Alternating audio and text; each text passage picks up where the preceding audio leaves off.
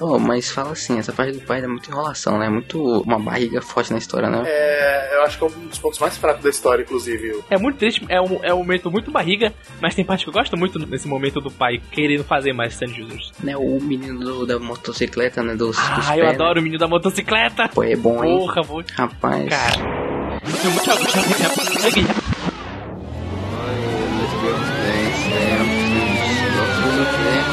Fotos emoções ali, rapaz. É, eu, eu gosto muito dessa parte porque é uma quebra. Sim, porque ele é uma É, criança. E o Araki se deu ao trabalho de deixar claro que ele é uma Exatamente. criança. Ele é um menino do fundamental, ele tem o quê? 13 anos no máximo? 14? E tipo, Sim. ele tá andando com o pessoal mais velho. E porque, tipo, ah, eles acham ele um menino engraçado, ele tem um ponto. Ah, Pô, ele falando que ele vai salvar a mãe e o pai dele. nossa, velho. doeu. Ai, dói. Tá.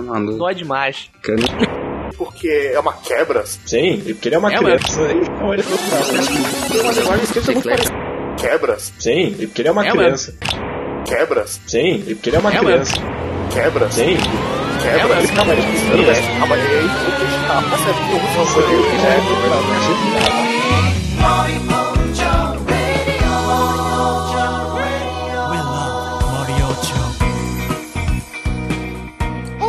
Pessoas bonitas! Sejam bem-vindos a mais um Quadro Quadro, aquele podcast gostoso de cultura pop japonesa audiovisual. Eu sou o Jean, vulgo Kei. Estou aqui com Gabriel Guerreiro, Bom dia a todos. Diamonds Unbreakable não faz sentido. Vitor Hugo É Olá, pessoas, e Diamond Unbreakable talvez seja a melhor parte de hoje. e Matheus Pilot. boa tarde, boa noite a todos. Do lixo ao luxo. Que isso? Que absurdo. Que o lixo eu tô falando que é a parte 3 mesmo. é Ah, agora sim, ok, beleza, beleza, beleza. Autorizado, agora sim. Que isso? A gente falou tão mais ou menos bem da parte 3 no cast anterior. Mas, de qualquer forma, qual a relação de vocês com a parte 4 de Jojo? Vamos lá, Gue- Guerreiro, quais são os seus Oi. sentimentos com a parte 4 de Jojo? Essa, na verdade, é a última parte de Jojo que eu não tinha lido ainda, que eu tinha visto só pelo anime. Então, essa é a minha primeira leitura dessa parte. Caralho, olha só. Você, Vitor. Eu tinha já, como vocês sabem, vocês ouviram o podcast da parte 3 de Jojo. Essa foi a parte que eu pulei. Eu pulei a parte 3 pra ir ver ela, porque eu não estava aguentando. A parte 3 no anime é insuportável. Denúncia. Eu voltei pra parte 6, é isso que eu tô, eu tô indo em paralelo a parte 6 e parte 7. Pra... Que é doente. O completo doente. É um maníaco. Mas sim, eu pulei a parte 3, porque tá muito chato, pulei a parte 4. E eu vi o anime da parte 4 umas duas ou três vezes, porque eu vi uma vez quando eu tava. Pulei a parte 3, aí depois eu voltei pra parte 3 e aproveitei e vi a parte 4 de novo. Aí depois o meu irmão tava vendo tudo de Jojo, começou a parte 4 e eu vi a parte 4 mais uma vez. E foi a primeira vez que eu fui ler o mangá também. E caralho, eu- a cada vez que eu leio ou vejo de novo a parte 4, ela fica melhor, na minha opinião.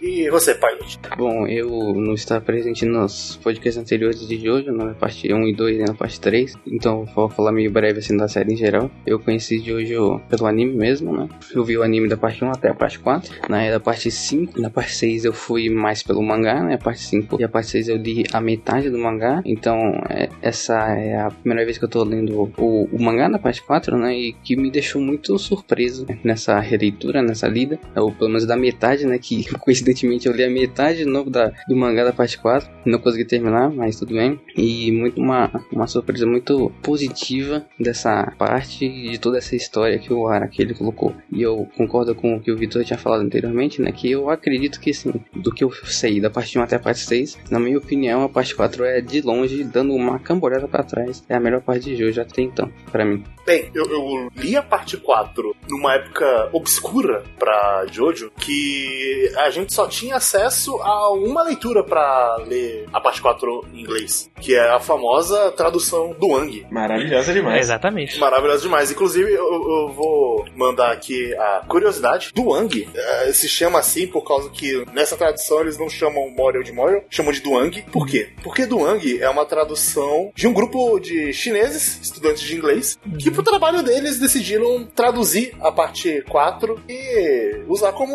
o trabalho deles de faculdade. Uhum. Dizem que eles reprovaram. Ok. Não posso culpar. É porque essa, essa tradução é uma tradução lendária em toda essa a comunidade de fã de Jojo e de sabe, quem gosta de anime, gosta de mangá em geral, né? Mas se as coisas já estavam bravas na parte 4, na parte 5, que eles fizeram na parte 5 ali, rapaz. A, a, a parte 5 não é nem engraçado, cara. É só triste, né? É, é só muito mais confuso do que deveria. Tipo, a, a parte 5 vira outro mangá, cara, com eles. Talvez um melhor. Olha, eu vou dizer que quando eu li 5 pela primeira vez, eu gostava mais do Diorno. Então talvez. talvez eles melhoraram alguma coisa, porque eu lembro de gostar mais do Diorno. Tu lendo, nossa, esse personagem é tão engraçado, né? Ele é tão nonsense, nossa, vai ser tão legal quando adaptarem pro anime. Ele parece um personagem, não um bloco de porcelana. Não, mas assim, parênteses, né? Isso aí é quase a maioria dos personagens da parte 5, né? A gente pode contar com, com uma mão os personagens que não são uma porcelana na parte 5. mas Eu posso contar com um dedo, inclusive. que isso, é mais que, mais que um porra. É, é um 5 no máximo. Assim, É. a gente pode fechar em três. Enfim, Enfim, mas não vamos de novo spoilear a parte 5 enquanto fala de outra parte. Mas uma coisa que é curiosa na tradução de Duang é porque chinês e japonês têm uma linguagem escrita muito parecida. Os kanjis são absolutamente os mesmos. Sim. sim. Inclusive, Japão pegou da China. Uhum. Só que a pronúncia é completamente diferente. Uhum. É, é tipo a gente que usa o mesmo alfabeto de monte de gente. A gente não sabe as línguas dos outros por causa disso. Exatamente. Então, assim, no caso, como a pronúncia é completamente diferente, mas os kanjis são os mesmos, o pessoal lá viu o kanji do, de Morio, só que Morio, pra eles, se traduz como Duantin. Então é a cidade Duantin, que eles decidiram traduzir como Duang. É aquele bonito telefone sem fio. É, o, é o bonito telefone sem fio. O nome dos personagens, tipo, o nome do Koichi é tipo, ah, meu nome é Lin Pin Zin. E eles colocam em parênteses. Você não precisa lembrar. tipo, quê? Claramente quem tava fazendo a tradução não era um fã do Coit, ou seja, não era a pessoa errada já. Não, Ele é um menino de ouro. Verdade. É, é, talvez ele seja o melhor personagem da parte 4. Não, não é, né? Vamos com calma. Inclusive, acho que já dá pra gente já emendar isso aí numa coisa importante, né? Eu acho que começar a falar do Quit, né? Que começar a traçar nesses comentários mais breves, né? Porque o Koichi, a gente começa a parte 4 tendo um ponto de vista do Koichi, né? Que ele tá vivendo a vida normal dele, né? Só que aí ele encontra esse ser, esse personagem, esses dois personagens fora de si, né? Que é o Jotaro, que ele volta aqui nessa parte 4, e um novo personagem, né? Que é o Josuke, que a gente vai falar mais em breve sobre ele. Inclusive, o Jotaro da parte 4 é melhor do que o Jotaro da parte 3. Sim. Sim.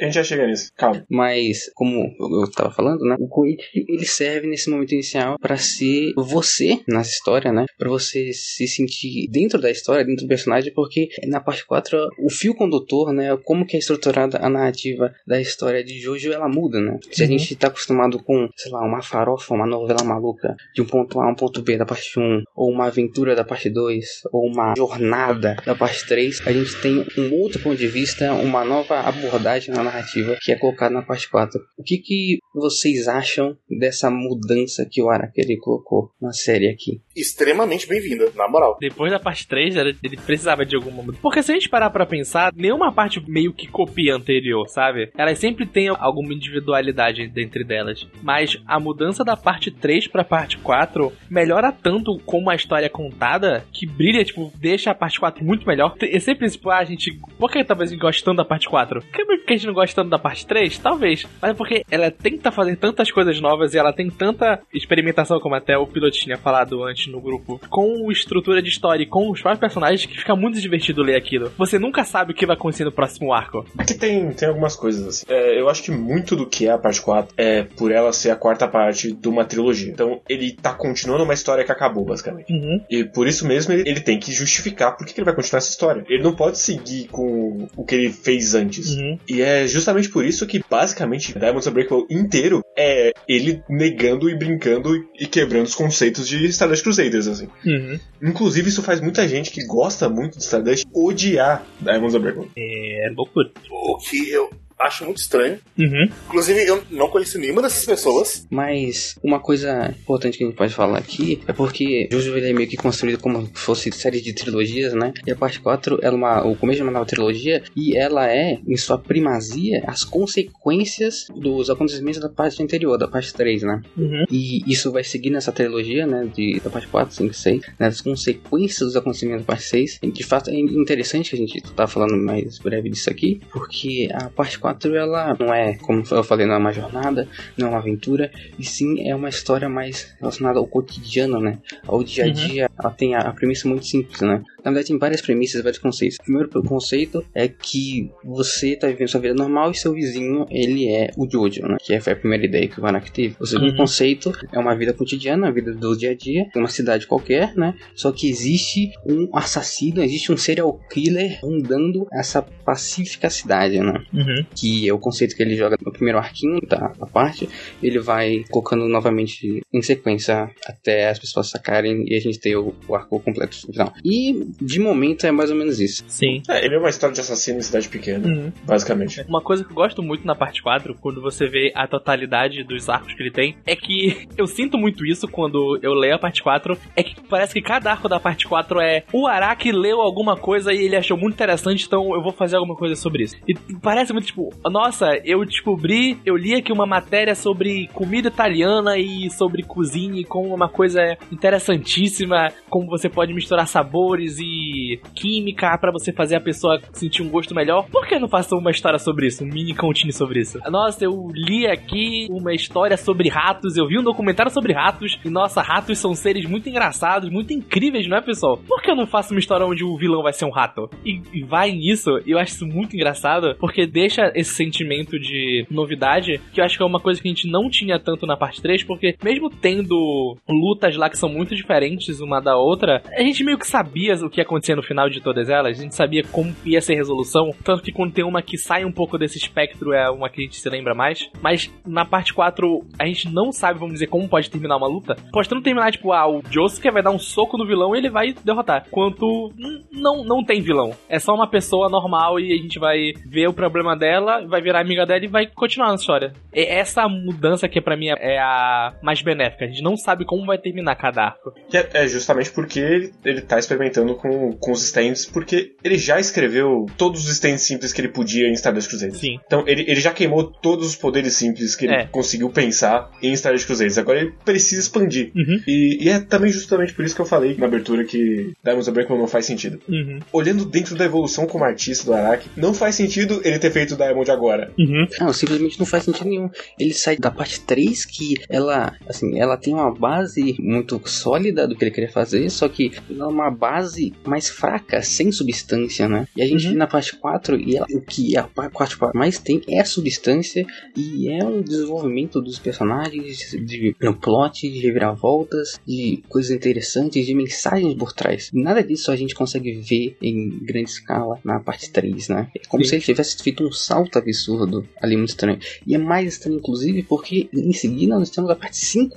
É exatamente, que, que é, parece quando você termina a parte 4 e vai a parte 5, parece muito que a parte 5 é um retrocesso. Ah, quando a gente for falar mais sobre o final da parte 4, eu toco mais isso, mas com, comparando o final da parte 4 com o final da parte 5 e o que que o, que o Araki tá falando sobre destino, parece que tá na ordem errada, parece que era pra ter primeiro vindo a parte 5 e depois ter vindo a parte 4. Porque comparando isso, parece que a parte 5 é, é, bem mais ligada à parte 3 do que a parte 4. E é, eu achei engraçado porque, pelo que eu vejo das pessoas falando, do Japão, as partes que mais estão famosas lá são a 5 e a 3. E eu não entendo porque a parte 4 é tão melhor que essas duas. E até mesmo o pouco que eu li da parte 6 é mais interessante do que essas outras também. É, eu já não sei, eu já discordo. O que eu li da parte 6, que é metade, eu prefiro a parte 4 em específico. Não, não, né? sim. Porque a parte 6, ela eleva o nível na porradaria, sabe? Sim. Não tem até agora, da parte 1 até a parte 6, não tem porradaria, não tem estabelecimento de dinâmicas de luta ou de, de acontecimentos, de reviravoltas, de poderes e criatividade como chega a parte 6, né? Eu não, não sei como é que fica a parte 7 nem a parte 8. Mas em questão de história mesmo, de construção de personagens, de narrativa, principalmente narrativa,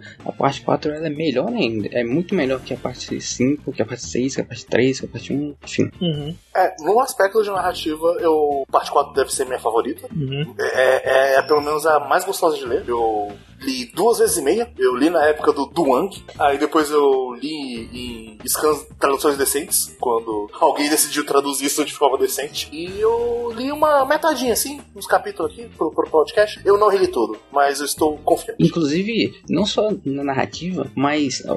Isso contribui pra narrativa, mas a quadrinização e narrativa em si, agora que ele põe na parte 4, ela é de um jeito muito fora de série, né? Não sei se o que acontece na parte 4 aqui, inclusive, que realmente, como Guerreiro fala não faz muito sentido. Porque na em sequência, né, que foi onde eu li o mangá, a parte 5 e parte 6, são boas quadrinizações, mas a quadrinização específica na parte 4, ela é algo fora de série, fora de nível. A história, por exemplo, eu vi primeiro pelo anime, eu quando ouvindo agora pelo mangá. Mas ouvindo pelo mangá, essa história ela toma níveis muito mais altos que o anime, que é um bom anime, inclusive, é, uhum. que eu fiquei de cara, fiquei chocado com a capacidade que o Araki ele pode pôr ali. Eu acho que no final das contas, o forte do Araki é esse tipo de história, e talvez seja isso, né? Eu não sei ao certo como é que é na parte 8, que a parte 8 tem uma coisa mais ou menos assim, é, de cotidiano, né? Eu, eu acho, não sei direito, mas... Tem, tem, tem. tem. É, eu acho que talvez a quadrinização e a narrativa que o Araki ele consegue proporcionar para uma história, o, o auge que ele consegue fazer é, são histórias mais próximas da parte 4, talvez, só que ele nunca explorou muito isso.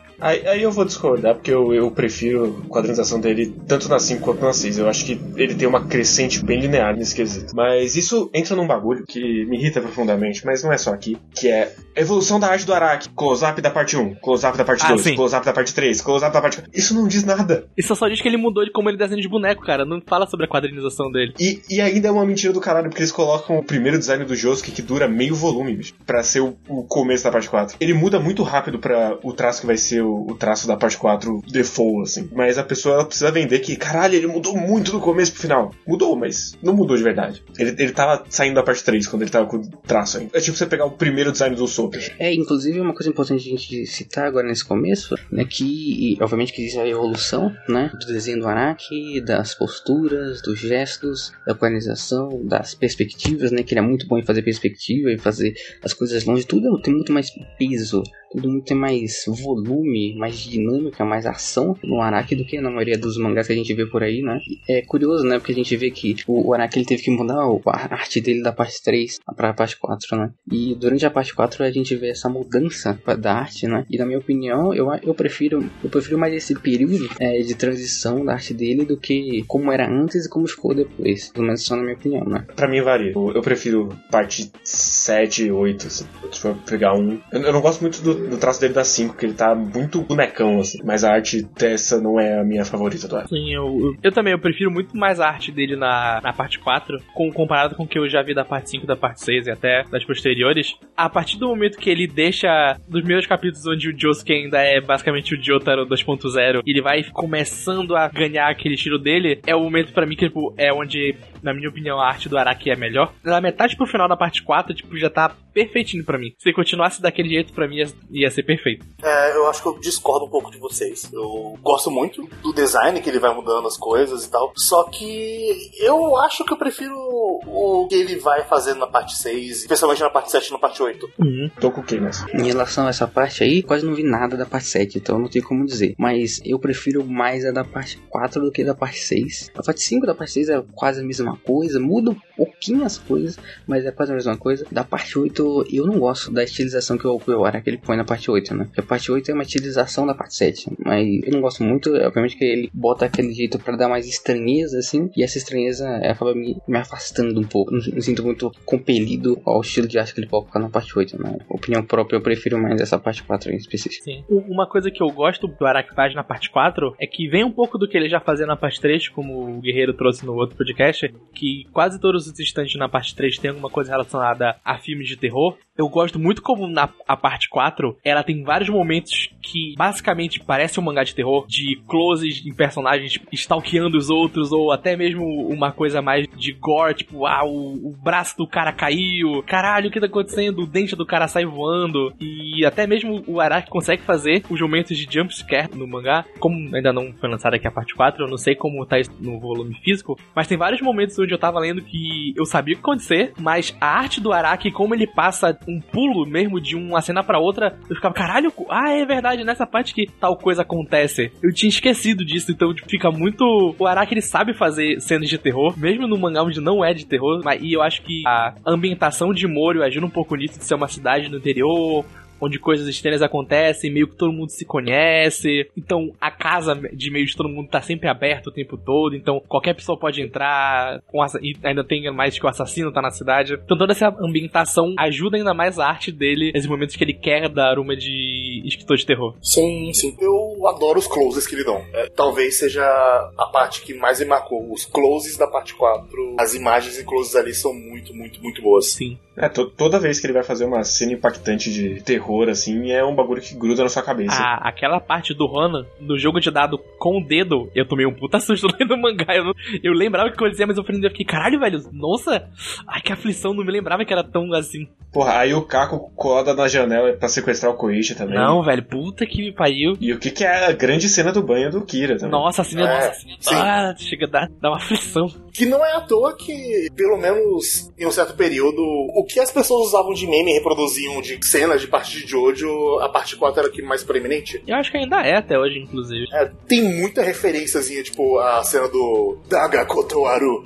Mu- Muita, muita, e muito. O, o que fica mais, tipo, vamos dizer, da parte 5 de meme é- são as músicas, que tem a dança da tortura e o tema do Giorno, mas, tipo, de meme, tipo, de personagem, é muito mais a parte 4 com Kira, com o Josuke, com algumas coisas até do Joseph. Tipo, é, é muito isso. A parte 4 é muito marcante pro pessoal que faz Do isso. Wang ajudou muito Sim. a ter essas coisas aqui. É. Claro. Como I Feel You Feeling, Get a Feeling So Complicated, O Arabiro Foduang. What a Beautiful do Wang, When I Saw Mona Lisa Red Bonnie.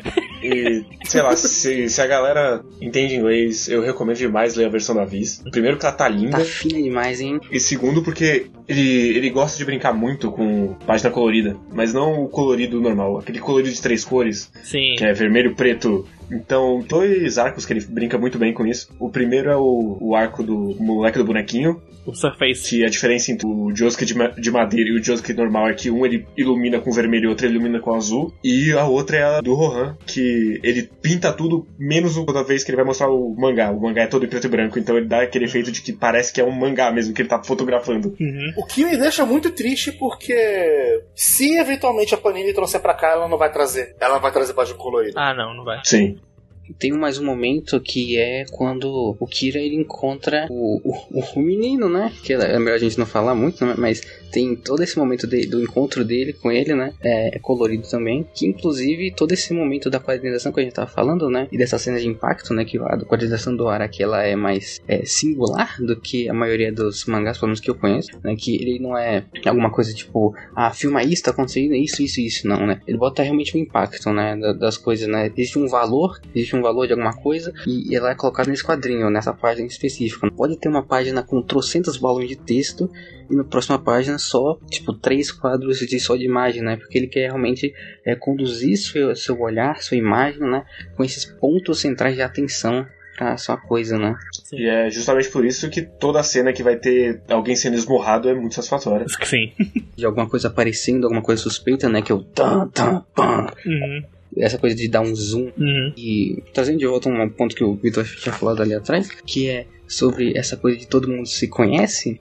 É, o que, que vocês acham de todo esse entrosamento de Morio? Como é que é, né? Porque ele fala que ah, tem um vilão, outro personagem que aparece ali, é um vilão, só que depois ele aparece de novo, ele faz parte do bando, ele aparece de novo em cenas, em arcos depois. É porque assim, é um- uma cidade interior, né? Então eles vão aparecer de novo, vão encontrar de novo. E todas as histórias em geral ali são sobre coisas que tem em cidade pequena, por exemplo, né? Tem um agiota, tem essas coisas mais de mistério, né? De, uh, tem fantasma aí, não sei o que. Uhum. Tem alienígena. Tem a criança esquisita.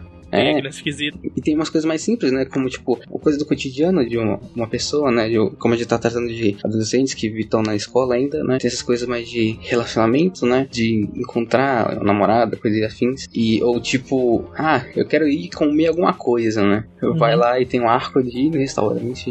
Né? Sim, Essas sim. coisas mais simples, né? O que, que vocês acham de todo esse sentimento aí que o ele quis passar? Eu gosto muito porque justamente é uma parte mais leve, então ele raramente vai matar um personagem, que é diferente de basicamente qualquer outra parte de Jojo, Sim. que é muito mais brutal, Sim. e isso soa bastante. Você consegue ver que os personagens eles têm um semblante mais leve, Uhum. tanto é que o Josuke ele nunca vai matar na série, Sim. e é por isso que o final é do jeito que é, porque ele não pode fazer o Josuke matar, ia quebrar o personagem dele Sim, completamente. sim. Inclusive, é uma das coisas que agora que eu lembrei de. Eu vi gente reclamando da parte 4 porque falava, ah, na parte 3 os personagens matavam por menos. E é, eu acho que esse é o ponto. Eu acho que Uhum. o ponto é que não são os mesmos personagens, é uma coisa mais É, leve. exa- exatamente. É, também, tipo, deixa mais fácil, porque, tá, eu gosto muito desse de. A gente tá numa cidade pequenininha, todo mundo se conhece, mas o- alguns vilões tem- de arco, eles não são maus, sabe? Tipo, O maluco da antena, ele não é um cara mau, ele só quer sair da antena, que ele tá preso é, ali. exatamente. E depois ele fala: Não, na- quer saber, na real, eu gosto muito da antena. Eu acho que eu vou ficar aqui pra sempre, sabe? O, a, a própria Cinderela, ela não é má. Ela, tipo, te- ela dá a sua escolha e você que vai viver com essa consequência, sabe? O Trussard, o Trussard não é mal, o Trussard que é o, o cozinheiro, ele não é mal, muito pelo contrário, né? ele, ele, ele tá lá, tipo, ele só quer, ele quer literalmente fazer as pessoas ficarem melhor com a comida dele. Então, tipo, também tem isso. Mas quando uma pessoa é antagonista, tipo, direta, tipo, esse cara é do mal, então ele vai ter uma briguinha lá, eles vão se bater, um vai sair vivo, um vai sair derrotado. Mas, tipo, nunca é tipo, ah, eu vou matar você. É tipo, tá, eu ganhei, eu ganhei você, agora eu quero informação, me, me ajuda a achar esse assassino. Também tem essa questão. Na parte 3, tipo, eles sabiam pra onde eles tinham que ir. E a gente vai enfrentar o Dio, o Dio tá no lugar X. Na parte 4 é, tá, você trabalha pra esse vilão, me fala onde ele tá porque ele tá escondido nessa cidade. Eu preciso saber quem ele é agora. Sim, a história ela só pode ser com o grande antagonista sendo o assassino, porque o assassino não é literalmente qualquer personagem da parte 3. Uhum. Porque todos eles matam o tempo todo. Então é um assassino, tá bom, é só mais um então. É. Sim, e é interessante porque assim, na parte 4 ela joga fora o que a gente viu quase inteiro na parte 3, assim, em alguns momentos na parte 1, que é um maniqueísmo do vilão, do mal, o mal, né? Que existem poucos que são realmente malignos, né? Na parte 4, acho que no máximo dois ou três, uns quatro talvez, mas não existe esse maniqueísmo de ah, o vilão maligno, não sei o que, né? É uma coisa muito mais realística, né? E como Uhum. o, o Victor estava falando, né? Existe muito mais um, um realismo, tipo, ah, a pessoa conseguiu esse stand, né? Esse poder. O que, que ela vai fazer? Ah, talvez ela vai usar esse poder para se aproveitar, para fazer coisas, né? Ou para ganhar dinheiro, pra, sei Uhum. lá, fazer alguma atividade. Também tem gente que vai tentar se aproveitar, tem gente que vai acabar se corrompendo, enfim, existem várias possibilidades, né? Ah, inclusive, o próprio Josuke é um malandro, velho. Ele tem, tem muitos momentos que ele se aproveita mesmo. Ele é o delinquente. O, o- o próprio Rohan quase matou o Koichi. Diz hoje. Sim. Nada que um soco na cara não resolva. É, exatamente. É, todo o arco ali do Harvester, né, do Shigechi, né, é, tu- é literalmente isso, é jogar na sua cara, né. Por exemplo, existe um, um personagem ali nesse arco que olha pro, pros personagens principais da história e fala, não, eu não vou confiar nesses dois malucos, nesses dois malandros, né. E, tipo, é, é isso. São pessoas, sabe? Não são. E, é, e como o Digueiro falou, é pra ter essa diferença. Tipo, ah, esse cara aqui, é- ela só é uma menina que gosta muito do Koichi. Mas aquele cara, ele é um assassino. E aquele é o cara que a gente precisa meter a porrada com vontade. Sim, e, e nessa linha, mesmo comparando o Jojo, Diamonds Unbreakable é o que tem a, a rede de personagens mais complexa da franquia, Sim. até hoje. Uhum. E mesmo o Jojo, ele faz uma coisa muito mais simples. Ele, ele é muito mais centrado dentro da família dos Higashikata do que qualquer outra coisa. E é interessante a gente ver tudo isso, né? Porque, como a gente puxou, né? O gancho anteriormente, puxando tudo que a gente falou até agora, né? Cria realmente essa surpresa, né? Essa coisa de, de ser o contraponto da parte anterior e das partes anteriores, né? Porque, é, como o Victor falou, talvez a gente goste tão mais da parte 4 porque ela é muito, é uma surpresa diante de toda a série de Jojo, né? Geralmente a pessoa tá vindo da parte 1 até a parte 3, ou até das partes seguintes, como a gente já falou, porque ela tem tantos elementos distintos da série, né? E que querem quebrar a sua ideia do que a série é, que de fato é muito surpreendente, né? Como Sim. que o Araki ele faz isso. Ele faz isso e por que ele faz isso, né? Você se sur- surpreende de fato que o Araki ele realmente ele tem esse potencial. Porque, de modo geral, a parte 4 ela faz tudo isso muito bem. Uhum. Sim, sim. E outro ponto é que todos vocês três conheceram a parte 4 pelo anime, né? Seu Uhum. Uhum. E é uma coisa que a gente reclamou pra caramba da parte 3, de que o anime da parte 3 é uma adaptação meio ruim, né? Aham. De que ele, ele é, dura muito mais que tem que durar, então faz o ritmo ser ruim. E o anime da parte 4, ele acaba tendo alguns probleminhas pequenos de adaptação, mas no geral é muito melhor, tem um ritmo muito melhor. O anime da parte 4 é a melhor direção que a série recebeu. É, o- é o melhor anime. Fácil, isso com sobra. É. Mas é, é difícil porque o Araki é um dos melhores quadrinistas que tem. Ele pode não ser o melhor contador de histórias, Uhum. mas enquanto quadrinista, ele é um dos melhores da indústria. Então, o anime não é um anime de ponta. Então, ele sempre vai ser pior. Sim. Não tem muito o que fazer. Uhum. É, e muito da narrativa de Jojo, ela é muito refém da construção que o Araki ele põe ali, né? mesmo que Uhum, você transmita pra outra mídia, né, como, sei lá, um texto ou como um, um, um anime de fato, né, é, existe essa diferença da condução da imagem e do tempo, do timing, do ritmo e também, obviamente, do tamanho das, dos quadrinhos, da- das imagens, né? Então, mesmo que pode ser o melhor anime que tem, infelizmente, ele não vai ser, não vai atingir o mesmo nível que o Araki ele conseguiu proporcionar nessa parte 4 do, no mangá, né? Ele pode se aproveitar de outras maneiras para fazer aquilo e elaborar de outras formas, né? Porque obviamente são mídias diferentes, né? Mas, como o Guerreiro falou, é complicado, né? Como é que você vai tirar isso? E o anime é muito bom, ele, é, ele consegue ser muito competente, né? Que nem eu tava falando, né? Tipo, é um bom anime e, tipo, quando eu fui ver o mangá, eu falei, caramba, isso aqui consegue ser melhor ainda, né? Eu falo, parabéns. E eu gosto que o, o anime ele se aproveita de não ser um anime de ponta e ele se aproveita, tipo, olha, no- na parte 4, vários momentos de impacto são um zoom na cara do personagem. Então eles fazem um zoom e aí o zoom é, tipo, muito detalhado e bem forte as cores e eles sabem onde dar atenção porque eles sabem que eles não vão poder fazer, tipo, uma animação muito foda sempre e, e deixa o anime com um certo estilo. Também deixa, tipo, tudo bem feitinho. Também, tipo, a adaptação que o anime faz de colocar algumas coisas que só aparecem mais pra frente da série no começo. Sim, Deixar sim, pra deixar tudo fluir melhor. Então, Sim, fa fazer mais essas coisas de, olha, eles estão numa cidade pequena, então todo mundo se conhece, ou pelo menos todo mundo vai se ver em algum momento. Então, desde o começo, alguns personagens já estão aparecendo lá no background, andando, passando, e tipo, depois tu vê tu fala, porra, aquele cara ali, ele apareceu lá no nos episódios mais pra frente. Caraca, que da hora. E eu também gosto como a, o começo da parte da parte 4 no anime, que já começa com você sabendo que tem alguma coisa esquisita acontecendo, que tem um algum tipo de assassino lá com um braço de uma pessoa na banheira e que aparece tipo, de parte 4. Aí começa realmente como é igual no mangá. Então já fica aquela ponta de pontinha na sua cabeça, tipo, o que será que foi aquilo que aconteceu no começo? Quando será que isso vai voltar? Sim, que isso no, no mangá ele é colocado de um jeito muito mais solto, né? Muito mais vago, né? E eu acho que a gente pode falar da primeira história, né? Que é sobre um, um, um serial killer, né? Sobre um literalmente Satã, né? Que eu não me lembro que o Angelo era tão maligno assim. Ah, o, Né? o Angelo, ele é o, o capeta. Sim, e tipo, ali nessa primeira arco, o Araki ele joga o conceito da história, né, pra ver se se encaixa, né?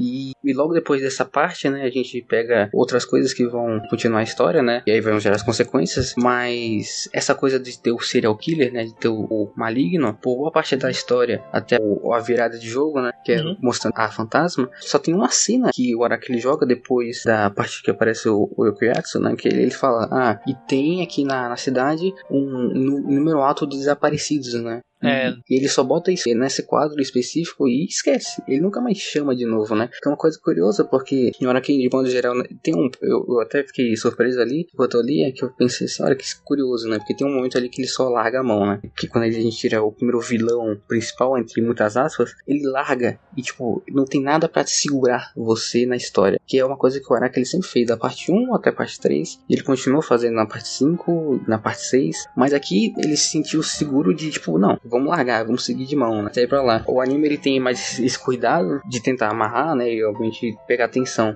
Mas é só um detalhe que eu queria formular assim, Sim. que eu achei muito curioso como o Araki ele se sentiu mais confiante. Só largar de mão e, ó, eu tenho, eu tenho confiança no que, que eu tô fazendo. E é isso. Até porque o Red Hot Chili Peppers é uma merda. Não, né? é horrível. Ma- Mas uma coisa que eu gosto é que, como o piloto falou, que a parte 4, 5, 6 são consequências, principalmente da parte 3 e do Dio, como a história só se mexe por causa da flecha e do arco. É- Eu, eu, na verdade, eu- essa é uma das coisas que eu menos gosto de Diamonds Unbreakable. As flechas, elas são completamente desnecessárias nessa história. Uhum. E eu acho que enfraquece o conceito do stand de ter uma flechinha que dá o poder e não ser uma coisa mais mística. E eu, eu acho ainda pior que tem. Depois você descobre. Isso não é spoiler. Uhum. porque Sim, é. é, na hora que você só, só você descobre quando, quando aparece que tem dois conjuntos de arco e flecha. Sim, É muito safado. essa é a parte, tipo, eu. Tá, por quê? Na parte 5, quando tu descobre que tem 20 mil flashes, tu já fica pior. Mas. Eu, o, o conceito, tipo, ah, tem ser alguma coisa relacionada ao Dio ainda, sabe? Tipo, é meio tipo, vamos explicar como o Dio tinha tantos stand users perto dele. Mas, tipo, pra mim, tipo, nesse começo deixa legal, tipo, ah, o, qual é a aura do Dio nessa história? É a flecha. Então, isso vai, pelo menos nesse começo, levar a história pra frente, sabe? E até que depois, tipo, é, é quase como se fosse, tipo, nesse comecinho, olha, ainda tem os negócios da parte 3, tá bom? Tá, tá bom, tá bom. Agora a história vai começar a andar por ela mesma. Então, é só, é só um, um pontapé inicial para depois a série começar mesmo a andar pelos seus próprios pés. É que eu, não, eu não acho que precisava realmente. Eu acho que só o, o Jotaro conhecer o, o, tio dele perdido é o suficiente de conexão. Sim, uhum. sim. É porque eu acho que o Araki ele tem a necessidade de. Toda parte de Jojo tem que ter um dedo do Jill de alguma forma, direta ou indiretamente. Eu, que, assim, eu acho que isso foi meio construído. Né? Ele queria deixar uma coisa de consequência de, de, uhum. de, atos, né? Que principalmente nessa primeira parte da história é 100% só consequências, né? Consequência do que, que o Jill fez, de consequência uhum. do, do pai do maluco lá, consequência do que ele fez e depois consequências e consequências, né? Consequência do que o, o Joseph fez, né? Então, tipo, ele bota essa coisa de consequência e ele fala, ah, isso é um conceito interessante, eu posso uhum. trazer isso para as partes seguintes, né? Acho que não foi uma coisa que ele queria fazer, mas ele Sim. pensou, olha, o Dio é um personagem muito icônico, né? Eu não posso jogar isso de fora. Isso faz parte da minha história, né? E, e, o Jojo ele tem muito dessa coisa de raízes, né? E tipo de famílias, da, da família, da continuidade, né? Então ele falou, pô, eu posso continuar isso, deixar isso como conceito da minha meu Jojo Cinematic, Cinematic Universe, né? E trazer para frente, né? Não é como se. Eu não acho que, tipo, é como se. Ah, não, eu quero fazer isso, né? Tipo, ah, tem aí, né? Por que não? Eu, eu também acho que, que, combina um pouco com, com essa. com um pouco de que tem nessa parte que os nossos protagonistas, tirando o Jotaro e o, e o Joseph, eles são adolescentes do ensino do ensino fundamental, do ensino médio. O, o Juan também não é. O Juan também não é. Mas eles meio estão que estão tendo que resolver os problemas que as, os mais velhos deixaram para eles. Então, tipo, eles toda hora estão tipo, ah, a gente descobriu de algum jeito que tem um assassino na cidade. Bora falar pra polícia? Não, a polícia não vai fazer nada sobre, por causa disso. A gente, que é a nova geração, tem que resolver esse problema que já tá debaixo dos panos há muito tempo. E vai, bate um pouco com, com essa ideia de hoje, que desde a parte 1 sempre vai batendo as merdas que tem a ver com o Dio, com os vampiros dos outros, eles têm que resolver essas coisas. Que não foi resolvido no passado.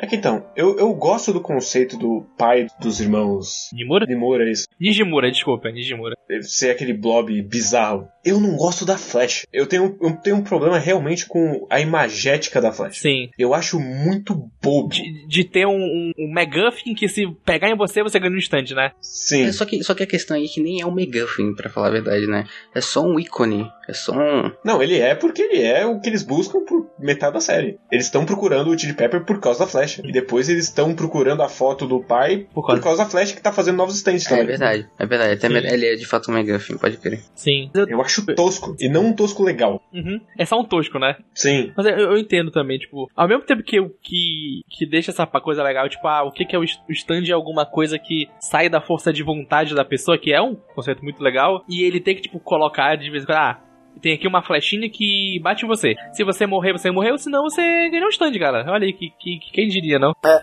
eu, eu acho meio né, assim também, porque eu, eu gosto só das ideias mais vagas de ah, stand é uma força sobrenatural aí que algumas pessoas têm, e se você tá ligado com alguém que também tem, talvez você pegue, e porque stand user atrai stand user. Sim, e isso é uma coisa que, que até meio que, que caga a história da Flash, porque, tipo, tu pensar, ah, por que tem tanta gente na, em Morio que tem stand user? Ah, porque tem a flecha. Mas logo depois ele fala, não, os stand users se atraem. Então, tecnicamente não precisava ter a flecha na cidade para tanto usuário de stand. Podiam só ter só simplesmente só, tipo, ah, aqui, vamos dizer, em algum momento teve mais do que dois ou três, eles foram se atraindo um ao outro. E até que essa cidade tem vários stand users, por algum motivo, é, sabe? Pode ser isso. Ou aquela ideia de que, como stand users se atraem, uma pessoa, hum. está próxima de alguém, ela acaba fazendo a pessoa que tá ali do lado ser uma stand user também. O que é a desculpa pro Jotaro e o Joseph ter stand. Porque é, o, são ligados ao Jill. É essa a desculpa. E, e é desculpa pro Joseph. E o próprio Joseph. Que tem stand também. Que tá no sangue dele. E, e até mesmo o, o chefe do restaurante italiano, ele vem pra cidade por causa dessa parada dos usuários se atraírem. Porque ele tava, na, pelo que eu me lembro, ele tava na jornada dele, de algum jeito ele ganhou esse poder, que não tem nada a ver com a flecha do Red Hot Chili Peppers, e ele sentiu vontade de ir pra Moria, porque era uma cidade que tinha coisas boas, como na água e nas plantações, e calhou de ser a cidade que tem os, os maiores usuários de stand. Então tem essa ideia deles só serem atraídos um pro outro, sabe? Então, eu não tenho, eu, eu, pelo que eu me lembre, ele foi pra Múrio, mas ele, foi, ele meteu a flecha em Múrio. Mas se não, pra... foi, se não foi, provavelmente foi na Itália. E na Itália, sabe que tem uma flecha lá na Itália, né? Que é a parte 5. É verdade. E se for contar pela nova da parte 5, ele tem um irmão que também é stand user. A gente não fala de Purple Haze e feedback aqui, não. Tá proibido. Eu abri aqui a Wikipedia. Durante suas viagens pelo mundo, ele desenvolveu o seu stand. Então, o dele realmente saiu da força de vontade dele querer fazer a comida gostosa pras pessoas. Ou ele levou a flochada na Itália. Eu fiquei na dúvida. É, O Pilo está fazendo já as próprias teorias dele, né? A Flash ela explica muito pouco. Mesmo se você olhar em retrospecto a parte 3. O Kakyoin ele tem stand porque sim. Sim, não. tipo, O, o Polnareff tem stand porque sim. eu acho que é isso. A gente pode já falar de, falar de spoiler abertamente? Imagino que sim. Vejam a parte 4, leiam a parte 4. Se você quiser, você também pode ver o live action da parte 4, não tem problema. É, aí eu não vou garantir, não. Consumindo a parte 4 tá de bom tamanho, é isso que a gente quer. Então é isso aí. A gente encerra agora essa parte sem spoilers, né? Se você não viu, o que, que você tá fazendo aqui? Né? Uhum. Porque a gente já tá na parte 4 de Jojo, que você tá vendo esse podcast. Mas aí você para aí, assiste, lê, sei lá, faz uma reza braba, não sei. E aí você volta depois. E agora a gente pode entrar nessa, nessa cidadezinha.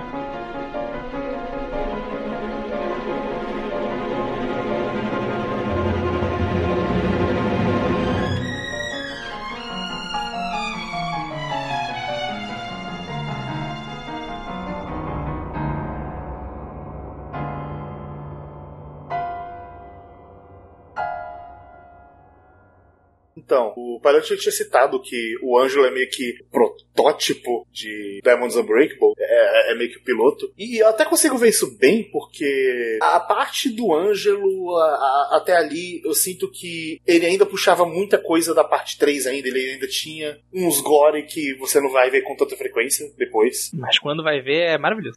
Eu gosto muito do Ângelo, que ele é basicamente um remake tanto do maluco da água do Stardust quanto do próprio Kakyoin. Do ceguinho, né? Isso, o Gel, quanto do próprio arco do Kakyoin no começo. Que é esse bagulho de que, ah, ele entra em você e se Sim. fudeu. Ele usa esse arco pra três coisas, basicamente. Pra estabelecer o quanto o Josuke e o Jotaro são diferentes. Sim. Pra mostrar o quanto a história também vai tratar os poderes e as lutas diferentes. Uhum. E pra apresentar a nossa querida cidade de Moriô. Uhum. Que é o- quase um personagem dessa história. Ela é quase uma entidade dessa história. Sim, sim, dá pra falar que Murio é um personagem. E nessa parte de Moriô, eu sinto como se fosse uma coisa que tem um pouco, principalmente na obra de Stephen King, Iluminado, o hotel do Iluminado, ele é uma entidade, sabe? E Morio é quase isso, tipo, a cidade de Morio é uma entidade e ela sente que tem alguma coisa dentro dela ruim e ela pede ajuda pros moradores de algum jeito pra tirar aquela coisa ruim de dentro dela. Ela é, é- que eu nunca vi entrevista disso, mas se eu tivesse que chutar, eu diria que o Araki gostou demais de Twin Peaks ele gostou. e fez a versão dele. Porque Twin Peaks é uma série que fez muito É, sucesso. sabendo Japão. como o, Sim, o sim. que Twin Peaks fez no Japão, com certeza deve ter sido uma inspiração. É, eu acho que talvez daí que ele tirou a ideia do serial killer na cidade pequena. Uhum. Mas, Sim. como vocês estavam falando, como o Kay falou que eu tinha falado, né, essa parte do Angelo, ela é importante, né? Tanto pra introduzir os personagens, quanto pra você ter a ideia, você jogar o pitch dessa parte, né? Porque a gente tá transitando, né, da parte 3 pra nova da parte, né? A gente consegue ver nessa, nesse momento inicial, que a gente vai até o, o Red Hot Chili Peppers, né? Que ele tá meio aquado, né? Ele tá meio, tipo, ah, testando a água pra ver se, tipo, ah, será que vai ser cancelado? Será que as pessoas vão gostar dessa parada, né? Porque é uma mudança muito forte, né? Sim. Tanto que o Angelo, ele é muito isso. Porque tanto pra testar a água, pra ver se as pessoas gostam desse conceito, tanto porque o Ângelo, ele é, o Araki, ele trata ele como se fosse literalmente Satanás encarnado, Uhum. porque é pra você sentir, pô, esse é um vilão forte, né? Porque logo atrás tinha o quê? Tinha o Dio. Que Uhum. o Dio, ele é o personagem, ele é o vilão icônico, né? Uhum. Como que tu vai pegar a atenção do público se você não deixar. Ah, antes tinha o Dio, agora tem, sei lá, alguém que faz pão. Não. Ele tinha que, sei lá, puxar de alguma forma a intenção da, da pessoa, das pessoas com um serial killer é, maniqueísta de fato, né? Como das, das fases anteriores, né? Sim. E seguir em frente. E, e uma coisa que eu gosto que nesse começo apresenta também é o quanto o Josuke ele se importa com a família dele, porque é, até quando a gente vê no, no tema geral, os únicos dois personagens que o Josuke ele faz uma coisa pesada, que é mudar totalmente a forma física deles, ele faz porque mexeu com a família dele, então tipo, serve também pra mostrar tipo, olha esse personagem, ele gosta muito da família dele, a família é uma coisa muito importante pra ele. E é por isso também que depois a relação dele com o, o Joseph vai ser toda torta final. Uhum. Que, é, que é uma coisa que eu gosto muito. Eu ia achar muito bosta se o, o Joseph aparecesse depois de 17 aniversários sem ninguém. E aí o Joseph falar, não, meu pai, tá tudo bem. É, É, eu gostei muito como o Araki ele trata essa relação, com muita sensibilidade, todas essas relações familiares ali que a gente vai ver mais pra frente. Que o, o Josuke, ele é um, como as pessoas, acho que é um bastardo de certa forma, né? sim, é um bastardo. Que, É, ele é um que filho ele bastardo. não, né? Que ele viu sem pai, não sei o que. É, inclusive, agora falando da, da mãe, né, dele, que a mãe dele é uma personagem muito legal, né? Eu gostaria que aparecesse mais. Sim. Tanto que eu acho meio estranho, né? Tipo, a gente tem um momento de que a gente mostra ela, né? Só que aí, tipo, quando aparece o Angelo, o Araki já some com ela e é, é meio esquisito. É, Isso é uma coisa que é um problema meu com a parte 4, que é basicamente toda personagem feminina serve pra se ferir ou morrer e dar motivação pro personagem masculino. Sim. É, sim. Sim, de fato é bem triste, né? Parando pra pensar agora, não, eu não tinha reparado antes, mas é bem isso mesmo, complicado. O, o Araki demora muito, muito, muito, muito pra ele fazer uma personagem mulher que dure e seja verdadeiramente interessante. É, que é a protagonista da parte 6, né? Exatamente. Então, assim, é, só quando ele começou a fazer protagonistas mulheres que ele. Eles falam assim, ih galera, dei mancada aqui, ó, deixa eu fazer uma personagem feminina como protagonista agora. Sim. Mas é essa parte mesmo da. A mãe, da mãe do Josuke, ela é bem, tipo. Ela aparece em momentos que ela tem que aparecer. Ou como o Guerreiro falou. Ela aparece quando ela tem que ser a pessoa em defesa que o Josuke vai ter que salvar uma hora. Dito isso, eu gosto muito de como ela é apresentada Aham. no começo de tá lá passando, chega um cara, canta ela, Ela aí mexe. ela vai lá e mete a porrada nele. Não, ela não meteu a porrada, ela pegou a cara dele e enfiou, afundou no metal, o cara perdeu o dente, nariz, boca, isso aí vai ficar feio pro resto da vida deles. Os netos dele falar assim, que merda é essa? Vou. Isso aí foi coisa de cantada na senhora ali. Nunca façam isso, crianças. Eu gosto também muito como ele apresenta o Josuke, que é ele cuidando da tartaruguinha ali. Maravilhoso. Até alguém falar mal do cabelo dele. É, exatamente. Que, que mostra muito bem que ele é, né? Ele é um cara exclusivo, mas que ele vai cuidar das pessoas, né? Ele tem essa coisa de Uhum. cuidar, né? Ele é um menino de coração de ouro. De ouro não, de diamante. De diamante. Inquebrável. Eu gosto muito dessa apresentação do Josuke. Inclusive, é bizarro como o Jotaro é meio Ed ali na apresentação de Ah, esse moleque, ele, ele é passivo demais. Ele merece se fuder. Nossa. Mas isso aí é o Jotaro, né? Esse é o Jotaro. É porque nessa época o Jotaro ainda não tinha sido tocado por Coit o Menino de Ouro. Exato. Inclusive, o melhor arco de personagem é ele descobrindo o amor da vida dele no É Koichi. verdade. O, o, o Jotaro, na parte 4, fala assim, porra, esse cara aí, ele, ele é gente boa, né? Estudioso, fez um fez teu- o seu TCC sobre estrelas marinhas nesse tempo todo. Exato. Não, não querendo abrir muito spoiler de partes futuras, mas é engraçado você imaginar que o Jotaro fez um filho na parte 4 e ele nunca falou isso pra ninguém. Não, não, ele já tinha um filho Não, ali não, nessa eu parte. digo, ele fez um filho, ele viajou e nunca citou. Nunca citou. Mas isso é a coisa mais Jotaro que tem, né? Não, isso aí é a coisa mais, mais da história de Jojo que tem. Isso aí É, isso é a coisa mais Jojo. O Joseph fez isso, todos os outros têm isso, é incrível. O único que não faria isso é o Jonathan. E ele morreu antes de ver o filho. É que também não, não ajuda Triste. muito, né? Tudo bem. Foi, foi buscar o cigarro mais longe possível, no céu. No inferno. Pô, cara, assim, olha, eu, eu acredito que o Jonathan foi pro céu, tá bom? Do, do Jonathan, É. do Joseph pra, pra frente, há dúvida se eles foram pro céu ou pro inferno, mas o Jonathan tá lá. Mas eu gosto como esses primeiros arcos do Red Hot é muito a cidade se conectando, você aprendendo como, como eles eles vivem, tipo, ah, o Ângelo era um cara que vivia aqui, e ele tem uma história com essa cidade, o, o vô do Josuke fala um pouco pra ele sobre a história desse serial killer que era de Morio, então, tipo, sempre tem essa, tipo, da, das conexões da cidade, que tudo tá conectado de algum jeito. Uhum. E, inclusive, você falou do pai do, pai, do avô do Josuke, né? É, eu não lembrava disso, que ele morria, que, e que isso era a motivação principal Sim. dele salvar a coisa, né? Eu acho que acontece tudo meio rápido ali, e você meio que não, não tem muito um peso ali, é só meio que, ah, não, tem que ter uma motivação rápida, joga essa jossa aí. Mas eu acho que no final das contas ele acaba sendo mais ou menos efetivo, eu não sei o que vocês acham. Eu, eu acho que funciona também como aquela parada, tipo, ah, o poder do Josuke é curar, é fazer as coisas voltarem ao seu estado natural, vamos dizer assim, ou consertar as coisas do jeito que o Josuke pensa, e com o avô dele morrendo e ele não conseguindo fazer nada, coloca um peso no poder dele, tipo, o poder dele ele pode curar pessoas até um certo ponto. Então fica aquele, ele não pode se curar, então ele também, tipo, tá sempre em pressão na luta pra não morrer, e ao mesmo tempo ele tá com uma pressão, tipo, se essa pessoa se machucar muito e morrer, eu não posso trazer ela de volta. Então também é pra Sim. gerar esse peso. tipo, eu acho que a morte em si ela não tem um peso, mas ela aumenta um peso nas costas do Josuke de não querer que mais ninguém morra. Sim. Que depois vai ser aumentado ainda quando o Shigete explode. Aham. Que spoiler, o Shigete explode tentando abrir uma maçaneta. Ai, meu Deus. O menos mais forte da E, história. e depois ele vai fazer essa rima temática no final, quando ele consegue salvar o Okuyasu da morte. Sim. Sim, sim. E é interessante também com, com esse símbolo, né? Que o Josuke ele vai se sacrificar pela cidade, se sacrificar pelos outros, né? Ele, esse poder, ele tem muito essa condição, né? Tipo, é, é para os outros, né? Não é pra ele, né? Uhum. Que é inclusive o exato oposto do nosso querido Kira, que é um poder que só serve a ele. Sim, ele dá um antagonismo muito interessante, né? Que a gente vê ali Tem, tinha um pouco ali nas partes anteriores, né? Mas aqui fica mais gritante e fica uma coisa mais poética. O Araki, ele já falou em entrevista que essa dualidade é uma constante dele mesmo. E acho que a parte 4 até então é o que ele mais fez isso. De um é o stand que destrói, o outro é o que cura. E eu gosto muito também dessa imagem que ele cria nessa parte, que é o grande serial killer, ele é uma pessoa acima de qualquer suspeita. Então ele é um cara de 30 anos, bonito, Salaryman, e o inimigo dele, que é o grande herói, é um Yankee, Uhum. Sim. que é uma pessoa que é marginalizada por excelência. E Sim. que ele é, ele é explosivo, né? Ele tem essa questão mais de, tipo, de soltar, de extravasar. E Uhum. Pera joga tudo pro alto, né? Ao contrário do, do Kira, que o Kira não é isso, né? Sim, Sim, é. o Kira ele ativamente quer fugir de qualquer conflito, ao ponto de que ele não quer tomar nenhuma decisão nunca. Uhum. E o Josuke, teoricamente, ele tá procurando conflito a história inteira. Sim.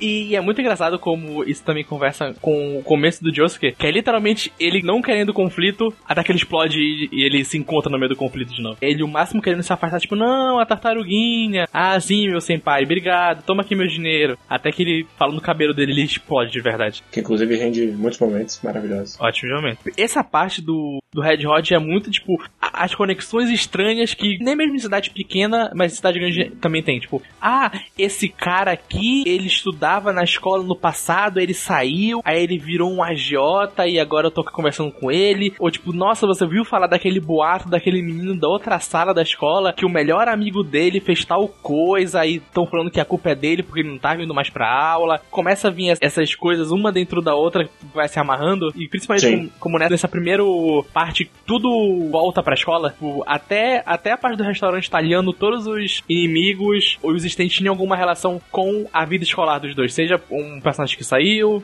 um personagem que tá na escola, alguém que gosta muito de outra pessoa, sempre voltava pra esse núcleo escolar. É uma característica da parte, né? Que é muito sobre o cotidiano, né? E como nossos Uhum. protagonistas, eles são jovens, estudantes, é, acabar acaba remetendo pra essas coisas, né? Mas logo após a gente sair dessa parte do Angelo, né? A gente chega na dos Nijimura e tem um- uma coisa interessante que eu queria citar, que até um certo momento ali na história, até mais ou menos o Red Hot Chili Peppers, é, apesar do Araki ele querer fazer essa coisa mais slice of life, mais cotidiano, assim, os momentos que a gente pensa em slice of life, do cotidiano, de coisas mais simples, teoricamente não existem nesse começo. Esses momentos eles são arremetidos para o imaginário da gente, né? Porque nos primeiros capítulos a gente vê o, o Josuke, o Jotaro e o Koichi. No próximo arco, o, o Koichi e o, e o Josuke eles já são amigos e é Uhum. transmitido com muita naturalidade. Depois do arco dos Nijimura, é, já tá o Koichi, já tá o Yokoyasu juntos e eles estão agindo com Sim, muita naturalidade. E você pensa, é, eles já são amigos, mas você,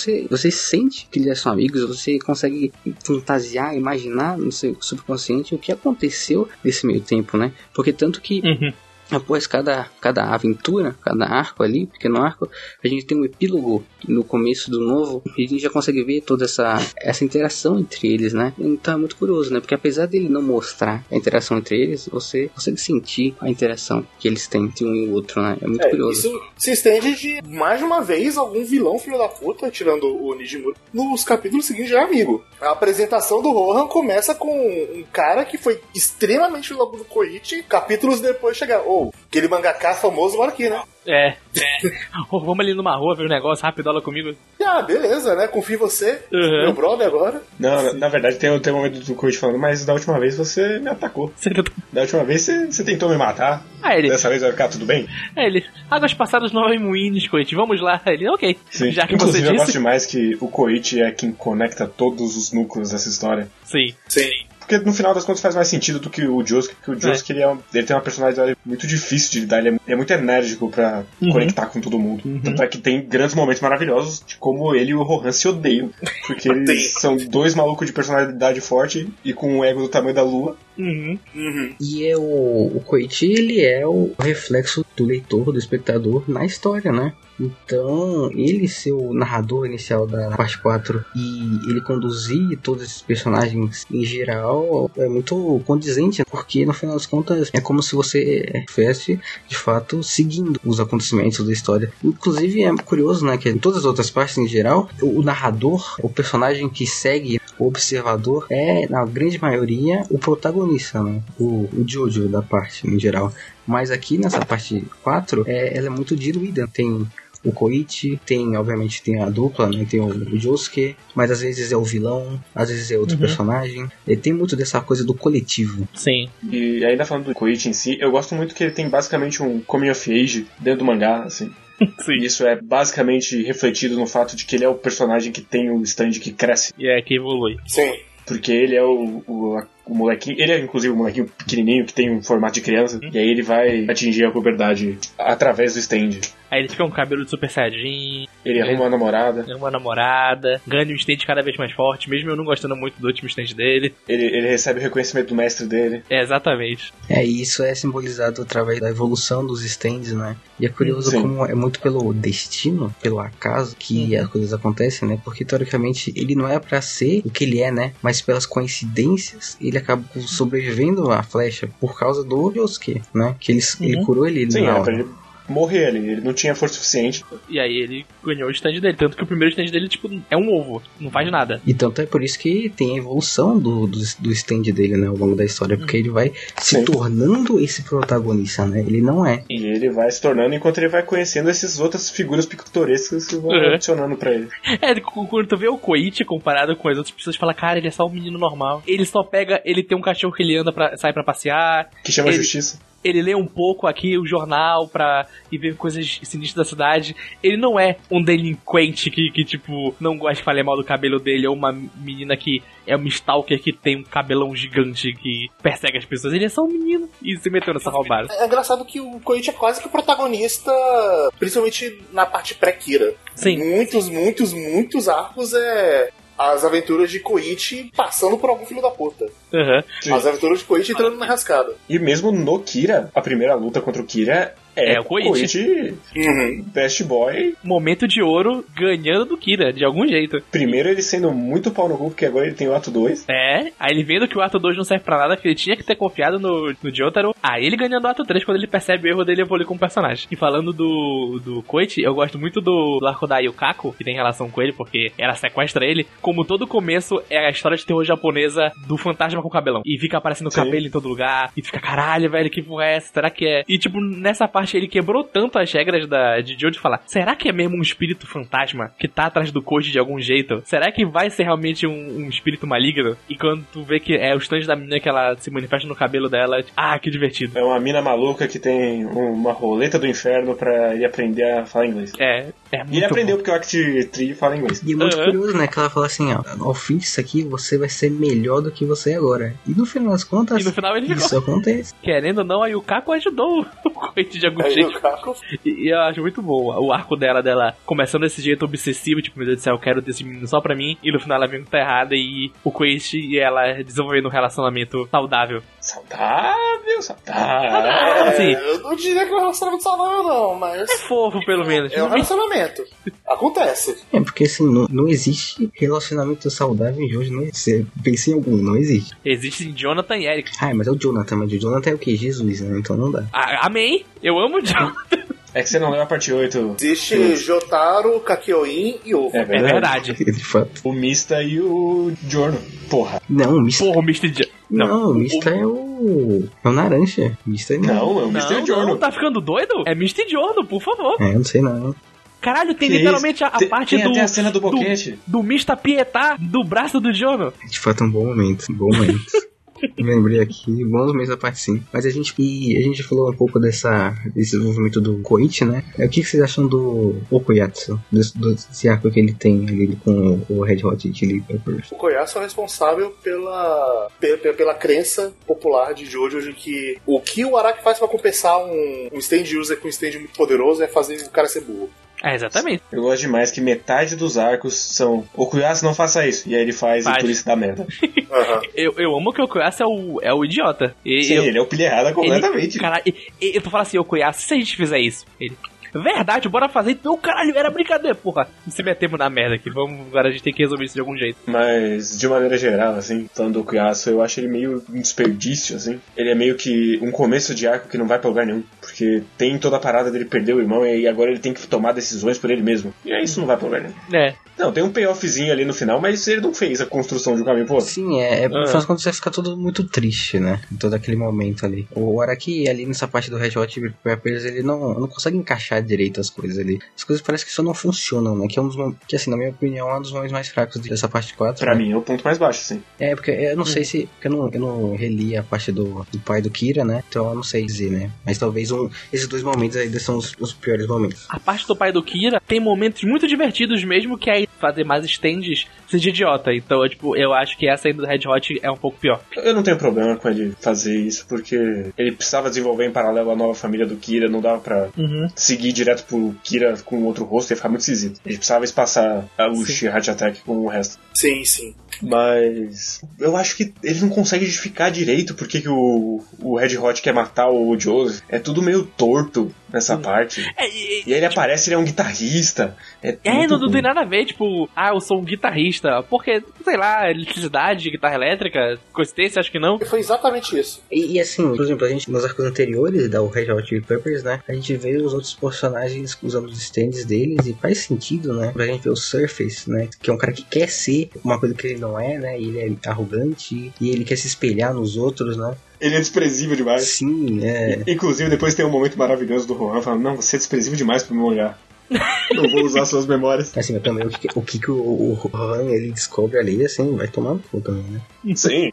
Mas assim, todos esses outros momentos a gente consegue ver um- uma substância mais tangível entre os, os personagens e a gente consegue ver uma naturalidade. O Red Hot Chili Peppers é tipo, sei lá, ele parece um vilão X da parte 3 que tá ali, sabe?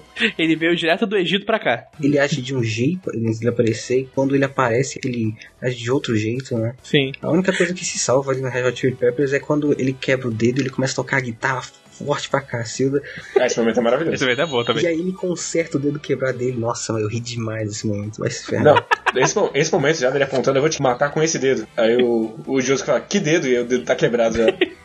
É, é quase o, o padre que medo. Quebras esse dedo. Quebras esse dedo. Quem Mas- é o dedo? Prova que é filho do capeta. Pera, e ele prova que é o filho do cabelo.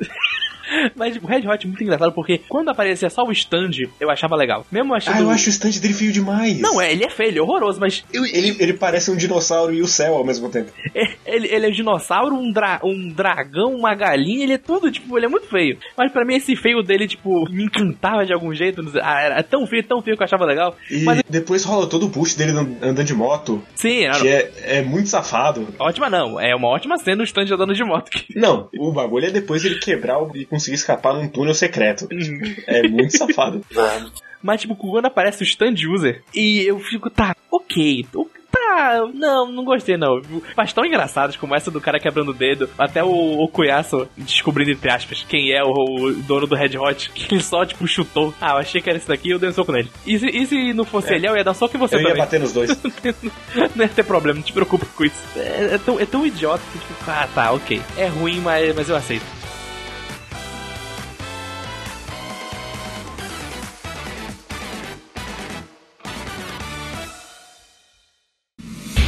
Eu gostaria de retornar um pouquinho e falar do, do arco mais incrível dessa mídia inteira, que é o arco da comida, né? O que, que vocês acham dessa arte? O arco da comida é tão maravilhoso. Ele é.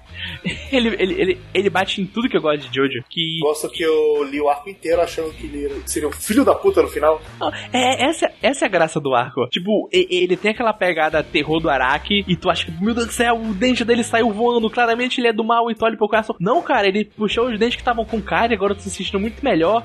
E tu fica nesse tipo, ele é do bem, ele é do mal. Mas o que tá acontecendo aqui? Quem é esse cara? Ele tem um stand? Ele claramente tem um stand. Mas o que, que é o stand dele? Tipo, no final, quando. Ah, eu sou só um cara, eu só quero ficar aqui de boa fazendo minha comida. E, e é uma quebra porque, querendo ou não, até esse momento, desde a parte 3 até o arco da comida, era tipo, era um vilão que tava querendo ou não fazer alguma coisa do mal. O Jinjimura tava fazendo coisa do mal, o Agiota tava fazendo coisa do mal, o Surface tava fazendo coisa do mal, aí o Kako tava fazendo coisa do mal. Ele é só um cara que quer curar as pessoas com a comida dele. Ele só quer ficar de boa lá. E eu gosto dessa quebra dele. E a partir desse momento começa a aparecer personagens que é literalmente isso, né? Antes eram pessoas que eram que estavam fazendo, que estavam fazendo merda, mas não é 100% mal. Aqui ele mostra a pessoa fazendo bem. E mais que isso, uma coisa que eu acho legal nesse arco é que tem uma inversão do papel aqui. É obviamente uma brincadeira dessa coisa lá do toda de Jojo, né? Que tá vendo Jojo, então você pensa, obviamente, que esse maluco aí vai ser um vilão, mas não é. Mas uma parte legal é que no final das contas quem se ferra aqui é o Josuke. E quem se dá Sim. bem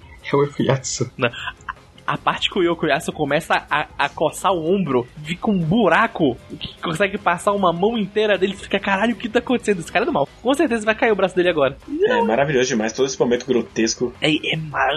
Ele chorando até o olho murchar. Nossa, essa, Sim. essa página é incrível. O dente dele sendo ejetado, o braço dele caindo, o estômago dele explodindo. Cara, é muito bom. E, e- e o melhor não é, tipo, o grotesco. O melhor grotesco aí chega o chefe. Na verdade, o que aconteceu foi que a água que eu usei nesse negócio era muito boa, então você está sendo purificado. Ele dá uma explicação sobre o que aconteceu com o Cuiaço na hora. É muito bom. O, O, o dia que ele entra na, na cozinha e o cara parece eita, ele vai matar ele, vai ter uma peidada. Não, o que você entrou na cozinha, você não lava a mão, seu merda, vai lavar essa merda. merda. Agora vai lavar essa cozinha inteira, porque você entrou aqui sem, sem permissão.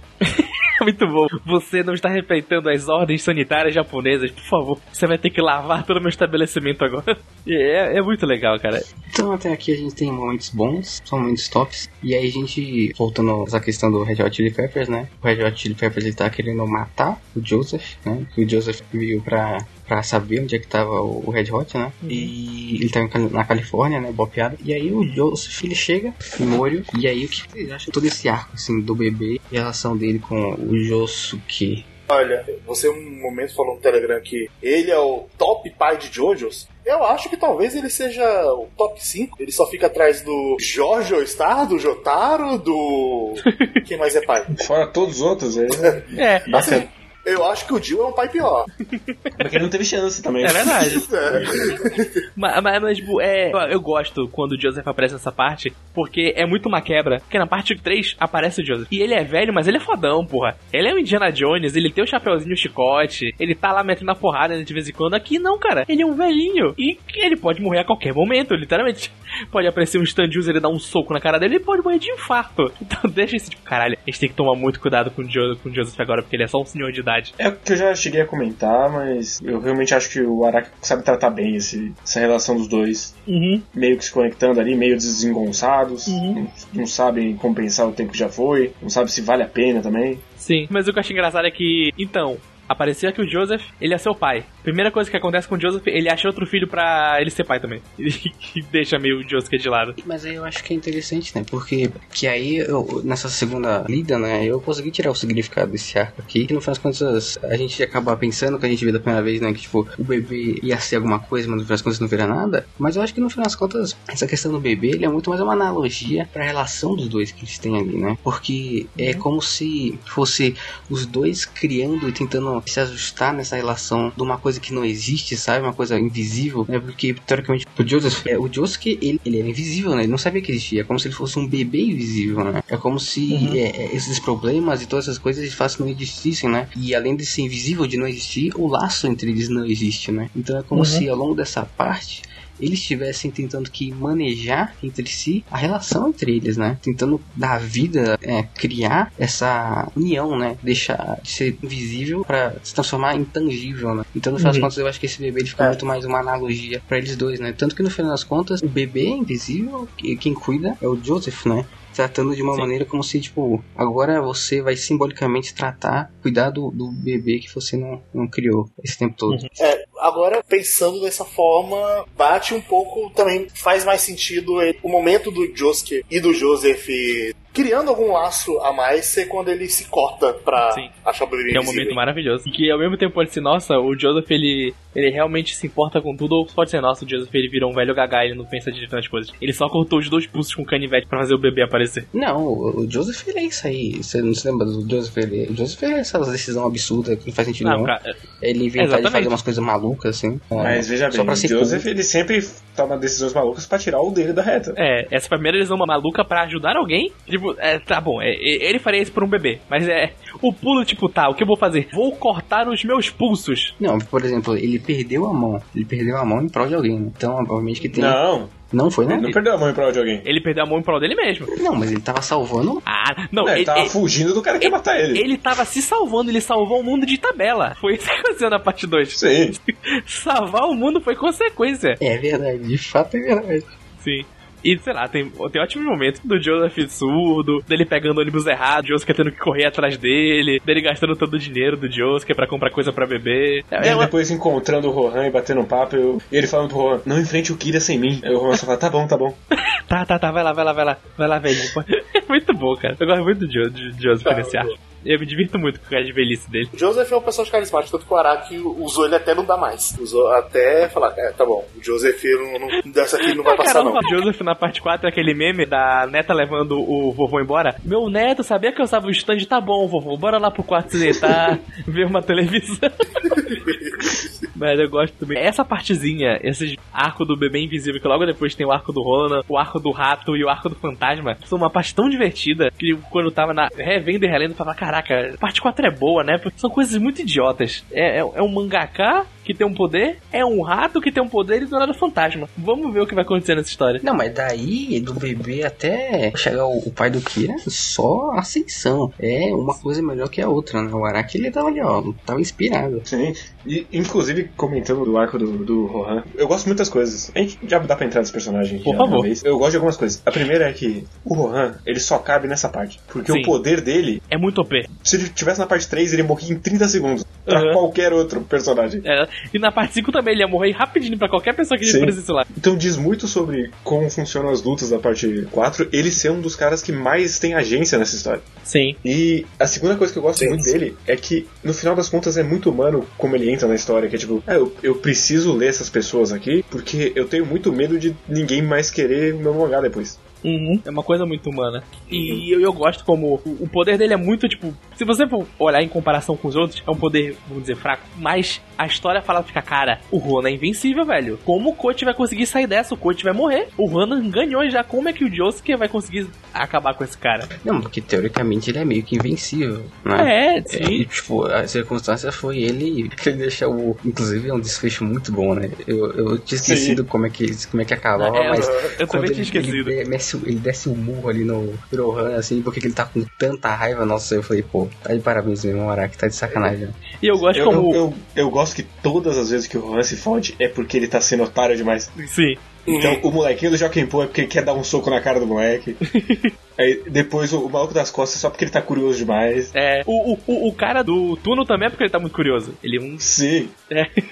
E é tipo, não, não, não, Josuke, não é só porque você incendiou minha casa que eu quero te punir no, no túnel. Não. Tem um bagulho lá mesmo. E eu gosto como o poder do Hana ele, ele evolui, porque nessa parte, no arco dele é muito. Olha, ele ativa o poder quando você olha pro mangá. Então ele tinha que te mostrar o mangá pra ativar o poder dele. Aí depois, tipo, tá. Vai ser muito tosco o Ronan ficar andando com uma página de mangá o tempo todo e olha o meu mangá aqui! Então ele faz virar um bonequinho que também abre a página Sim, da pessoa. Ele, ele desenha muito rápido o bonequinho no ar. é, é, muito bom. É estiloso demais, hein? O Rohan é estiloso pra cacilda. E, e, e, no anime, essa parte é maravilhosa porque quando mostra ele desenhando e fazendo exatamente o que tá escrito no mangá, passado pra animação fica muito mais engraçado. Dele só balançando o pincel e a caneta e automaticamente todas as partes do mangá sendo pintadas porque ele é muito bom naquilo. Sim. É muito bom. Inclusive o Rohan, ele é o que o Araki ele queria ser, né? Sei lá, não sei. É, não, ele é. Claramente o Araki queria ser o Ronan. É, é o personagem que ele mais gosta. É, é, claramente o super ego dele ali.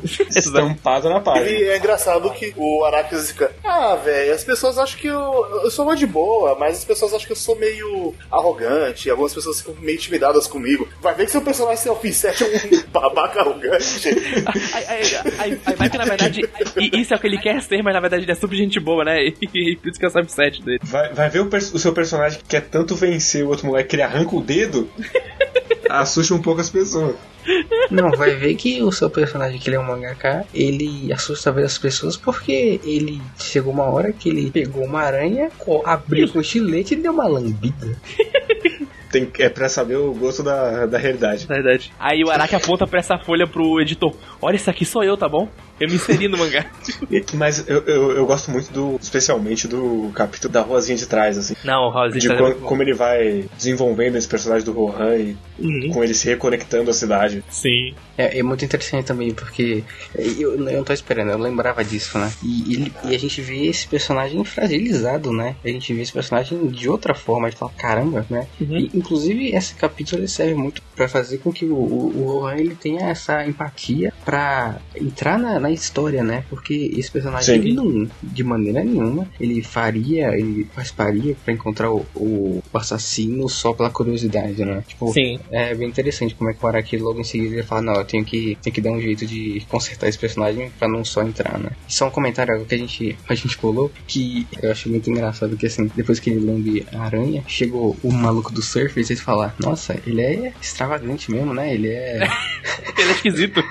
Ele é exótico, né? Esses, esses ricos, né? Esses autores. Esses autores aí jovens fazem essas Muito coisas. bom, é muito bom essa parte. Mas uma coisa que eu gosto do, do- da história do Beco é que nesse momento, pra mim, tipo, a- até aquele momento, a parte 4, ela, ela era uma loucura, mas sei lá, tudo tinha a ver com o stand. Quando aparece o fantasma, eu falei, beleza, a partir daqui o Araki pode fazer o que ele quiser. Ele tem fantasma, beleza, pode aparecer demônio, pode aparecer anjo, pode, ele pode. demônio. Exatamente, ele pode colocar qualquer coisa. Que eu falo, é verdade, na parte. Aparece Alien, aparece o Josuke viajante do tempo. Mas assim, assim, ele já delimitou isso no começo, na primeira, que tem um vampiro, né? A gente esquece que nem Não, é vampiro na sim. história. Sim, mas tipo, a- até mesmo o vampiro era uma coisa, ah, tem uma máscara que transforma e precisa de um vampiro. Os vampiros, na verdade, são uma raça ancestral que tem muito poder. Mas aqui não, aqui é um fantasma. É um- uma pessoa morreu e ela virou um Mas a- fantasma. Até aí, em Stardust, os fantasmas dão um joinha indo embora na nuvem. Ah, mas é maravilhoso. Então, já tava aí. É, mas- Ele só botou ali pra ser o espírito da cidade, inclusive. Sim, e, e acho maravilhoso. E o. E, por exemplo, o Cars, ele era o ser supremo que transforma em qualquer coisa, né? Então, isso aí já tava. Essa bola já tava cantada já. Sim, É. ma- ma- mas até a parte 3, tipo, o fan- o fantasma era tipo,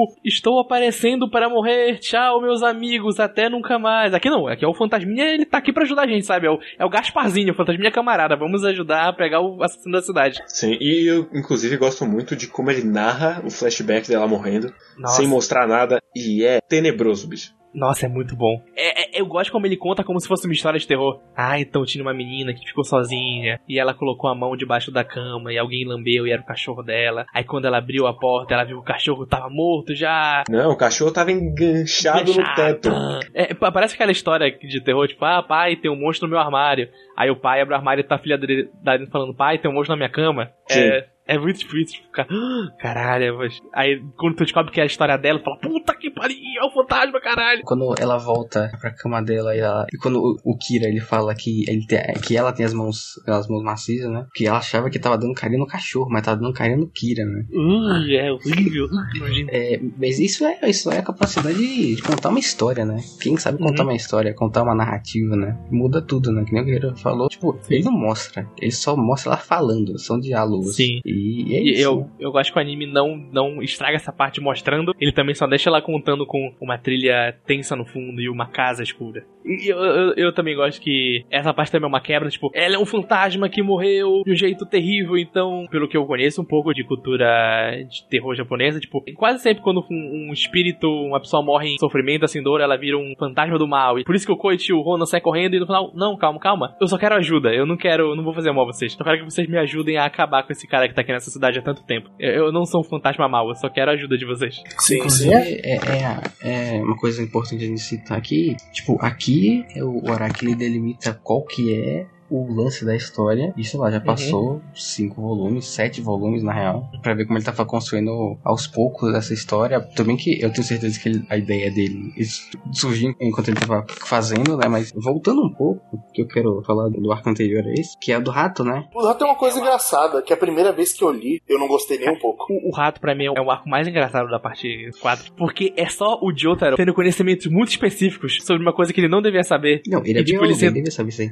E- Que isso, ele é biólogo, porra. Ele, ele sendo só o show off, tipo, não, na verdade, de rato usando tal jeito, tal jeito, então você pode ver que ele fez tal coisa aqui. O Josuke só, tipo, olha, o Jotaro é realmente muito inteligente, né? Ele sabe tudo sobre ratos. Assim, eu primeiro que é o Jotaro, segundo que ele é biólogo, né? Então essa combinação, obviamente, que dá isso, né? Não, não sei porque na minha cabeça ele era ele era biólogo focado em vida marinha. É porque é o doutorado dele é Ah, é, deve ser por causa disso, então. É, antes disso, ele fez a graduação, cara. E, mas assim, primeiro alguns pontos, né? Que esse arco, ele, a gente vai ter principalmente a interação do Jotaro com o, o Yosuke. Sim, funciona demais. Sim, nossa, muito bom. É o Yosuke que ele vira o, o humor, né? O alívio cômico, né? Com o Jotaro, né? É engraçado a gente ver isso. E é muito curioso porque é uma analogia interessante que eu percebi agora. Que assim, é, é como se estivesse indo pescar, né? Familiar indo pescar, coisas, coisas assim. Mas ele é Sim. muito mais sobre, tipo, o, o Jotaro, ele ensinando o Yosuke a como caçar, né? Que é o que eles vão Sim. fazer, né? Como que eles vão encontrar o inimigo deles, né? Como que eles vão passar pelos obstáculos para ele chegar no objetivo dele, né? É como se o Jotaro estivesse passando a coroa e treinando Josuke problemas que viriam em sequência, né? Eu acho que é uma coisa Sim. bonita de pensar. Inclusive, ele ensina o Josuke a atirar e o Josuke vence o Kira atirando. Uhum. Então, se não fosse o arco do rato, ele não venceria o Kira. Sim, é, é- é bem isso que o Pilot falou. O tio indo ensinar alguma coisa pro sobrinho dele. Mas, é, que nesse caso é o sobrinho sendo tio. E. é, a família japonesa é foda. Mas. E Ah, é. eu, eu, eu gosto demais porque todo mundo trata o Jotaro como essa figura muito respeitável. Uhum. E diferente de outras histórias que são assim porque sim, aqui tem realmente o peso do Jotaro porque ele matou o Jill. É. Ele é o cara que matou o Jill. E ele para o tempo, o Jotaro é o Jotaro, né? E isso que é uma coisa importante, né? Que uma frase que a gente tem que ver a parte 3 para chegar na parte 4, infelizmente, porque a gente, a gente sente, né? A gente passa a parte dele inteira gostando ou não, a gente sabe quem que é o Jotaro, né? A gente sabe qual que é o peso do Jotaro. Né? E Sim. é muito bom como o personagem dele ele é colocado nessa parte 4 e ele é colocado como esse ícone, esse ícone mais distante. Né? E ele é muito mais é, gostável, né? Porque agora ele não é mais o protagonista, esse é o protagonista histórico. E agora ele não é mais um adolescente pau no cu também. É, e aí a Exatamente. gente tem todos os personagens muito mais carismáticos ao redor pra ser o ponto principal e o Jotaro ele ser o cool mesmo, né? Ele ser só o tipo, pá. Tanto Sim. que no fim das contas ele é o que dá o último golpe no, no, no Uhum. Kira, né? Sim. Na verdade é ambulância, mas tudo bem. Não é ele no final.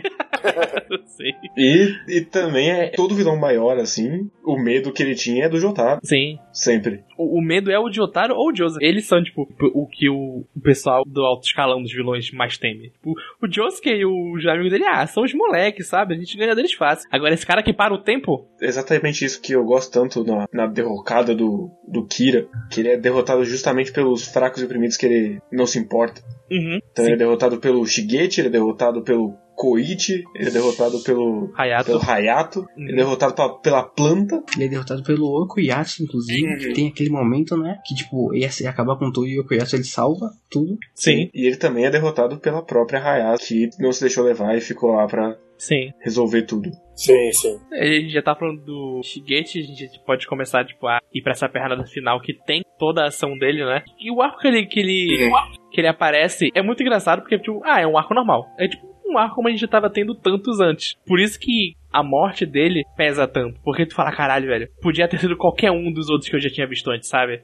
Sim. Literalmente podia ter sido qualquer um deles. Sim, e pesa demais porque ele é construído como essa criança inocente e como essa figura pitoresca da, da vilinha. Sim, esse, esse menino com esse cabelo estranho que é o cabelo ou é a cabeça dele que é pontuda.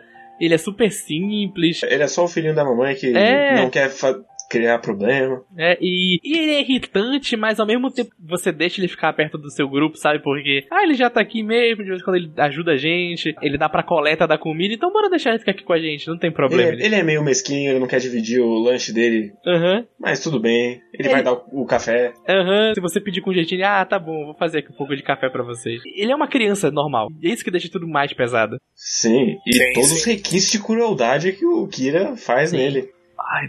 E, inclusive, é muito é legal como é que o Araki ele constrói o Shigeti. A gente tem, sei lá, 10 capítulos, a gente tem todo o desenvolvimento, todo um arco de personagem nele, né? Pra depois chegar na morte dele, a gente tá, tipo, como se a gente estivesse junto dele desde o começo da história, né? Mas a gente acabou de conhecer ele e ele já tá falecendo, né? E é um personagem com tanta personalidade, né? Com tanta vividez. E é interessante que ele tem um dos sistemas mais fortes da, da série, né? Que ele não parece, mas é, né? E é, é curioso a gente chegar nesse ponto, porque o Shigeti, ele tem muitas analogias pra história em geral, eu, eu consegui tirar. Porque, por exemplo, o Harvester, né? O primeiro de todos é que ele pega as pequenas coisas, né? E construir pra chegar num grande resultado. Pegar as, Uhum. as pequenas moedinhas e acabar se transformando no- nos milhões da loteria, né? E é um, um- um reflexo muito breve, né? Porque, tipo, como que eles vão encontrar a pista pra chegar no, no vilão da história, né? É pegar a menor pista de todas, né? Que, no final das contas, quem traz é quem? É ele. Né, É, é. o negócio, né? Então é dessa Um botão. ele sempre continuou tendo esse conceito dele, né, do- de pegar de pegar as menores coisas para transformar em algo maior, né? Ele deu a pista para transformar no que seria a caçada até ele, né? E é interessante como o Harvest eles são muitos stands pequenininhos, né? Que ele é muito centrado no coletivo, né? Que por exemplo um não vai fazer diferença, mas o, o total ele vai conseguir chegar e destruir o oponente dele ou chegar nos objetivos dele, né? Que é muito sobre a- Sim. o que a história é. Não é um contra um, não é sei lá dois contra dois, é tipo toda a cidade, é todas as pessoas, é o grupo todos lutando e caçando contra o vilão, né? É como se ele, cada, Uhum. cada personagem ali ele fosse um daqueles besouros do Shigeki na história, né? Então é muito curioso, né? Como o Shigeki ele aparece do nada, ele é esse personagem estranho, mas ele tem tanto impacto, ele tem tanta simbologia pra história inteira, né? É muito, E- muito bonitinho. Também dá pra traçar que tanto ele quanto o Kira meio que ganham a vida com o que é esquecido da cidade. Uhum. São tanto as pessoas desaparecidas quanto as moedas do, Que deixam pra lá, sim. do Harvest. E eu, eu, eu gosto muito da cena da pós-morte dele, quando todos os stand users que já são do bem sentem e vão pro beco pra conversar com a. Sim. Ah, eu esqueci o nome da Fantasmite. Hayase. Hayase. Eles falam: olha, real- realmente tá acontecendo alguma coisa aqui. A gente perdeu um amigo nosso. Então agora a gente vai levar isso a sério. É, e tem impacto, né? Toda essa, essa parte do. Não é Hayase, não, é, tá, é Heimi. Peço perdão. Todo esse momento do Kira quer viver uma vida tranquila, né? É muito boa, né? Do encontro dele tentar reaver a mão da, da mulher lá. E é tudo feito com muita naturalidade ali, da interação dos três, do Josuke com o Kuyatsu junto com o Shigeki, né? Até, e o Kira ele tentando se manejar pra fugir, até que a gente descobre que ele é um stand user, até a gente descobrir qual é o poder dele. Sim, porque tinha isso também, né? Que a gente não sabia que ele era um stand user. A gente achava só que ele era um assassino serial. Porque o Araki nessa hora, ele é muito filho da puta e ele esconde toda hora que o Kira é um stand user. Porque na hora que lá ele tá escondido lá embaixo, acho que o, ele usa o Harvest pra dar uma procurada nas coisas. E o Kira, tipo, ele escreve o Kira como se ele não estivesse vendo os stands em cima dele. Aí no final, quando ele sai e tu fala, ah, ele fala, ah, você também tem esse poder, e tu fala, puta que pariu. Ele também tem um stand. Ele também tem um poder. E todas as páginas em sequência do, do conflito entre o Kira e o, e o Shigeki são muito impactantes, né? Quando surge o Killer Queen, são tipo, são duas páginas seguidas de só um desenho inteiro, na página inteira, pra mostrar quem é esse personagem. Tipo, pra você ver a imponência, o terror desse Uhum. ser, né? E o que é louco porque isso é uma construção de que o Kira poderia, no iniciozinho, quando você vê a apresentação do Kira, ele poderia ser um vilão de pequeno arco como qualquer outro, e vai crescendo na imponência até você falar, caralho, negócio realmente é bem pesado. Sim, sim. E é a primeira vez que você sente uma falha. Uhum. É, é a primeira vez que, beleza, apareceu esse cara aqui, não resolveu problema Uhum. nenhum, só trouxe aqui. E, e ainda pesa mais na última cena, que é todo mundo indo embora e o Kira andando normalmente pela rua, passando pelo lado dele. Tipo, ele tá aqui ainda. E como eles vão achar esse cara Uhum. que literalmente tem o poder perfeito de um assassino que é, ele some com todas as provas. E isso é a terceira vez que aconteceu, né? Na, essa primeira vez que ele aparece, ele aparece quase atropelando o, o Koichi. Uhum. Depois ele aparece de novo aí no sanduíche. Depois aparece mais uma vez nessa cena final que é incrível. Então Sim. dá muito essa sensação de tipo, como que você vai encontrar esse cara tão regular, né? Que é uma coisa muito curiosa, né? Todos os outros vilões e personagens de Jojo, eles são muito. Eles querem aparecer, né? Eles querem pá! Eles são muito chamativos, né? Sim. Mas o Kira, ele é literalmente o oposto, né? É curioso, só resgatando a frase do Guerreiro, é curioso, né, como o Kira, ele esconde as, as coisas que foram abandonadas pela cidade, né, e o Shigeki, ele vai trazer as coisas, as coisas, né, então tem de novamente essa, essa dicotomia, né, essas coisas antagônicas em si, né. Sim. Uhum. E eu gosto como, tipo, logo depois do desse arco, a gente tem o arco da Cinderela, que é mais um arco. O Koichi vai começar a namorar. Ele, ele é um- uma quebra de. É, pra um respiro ali.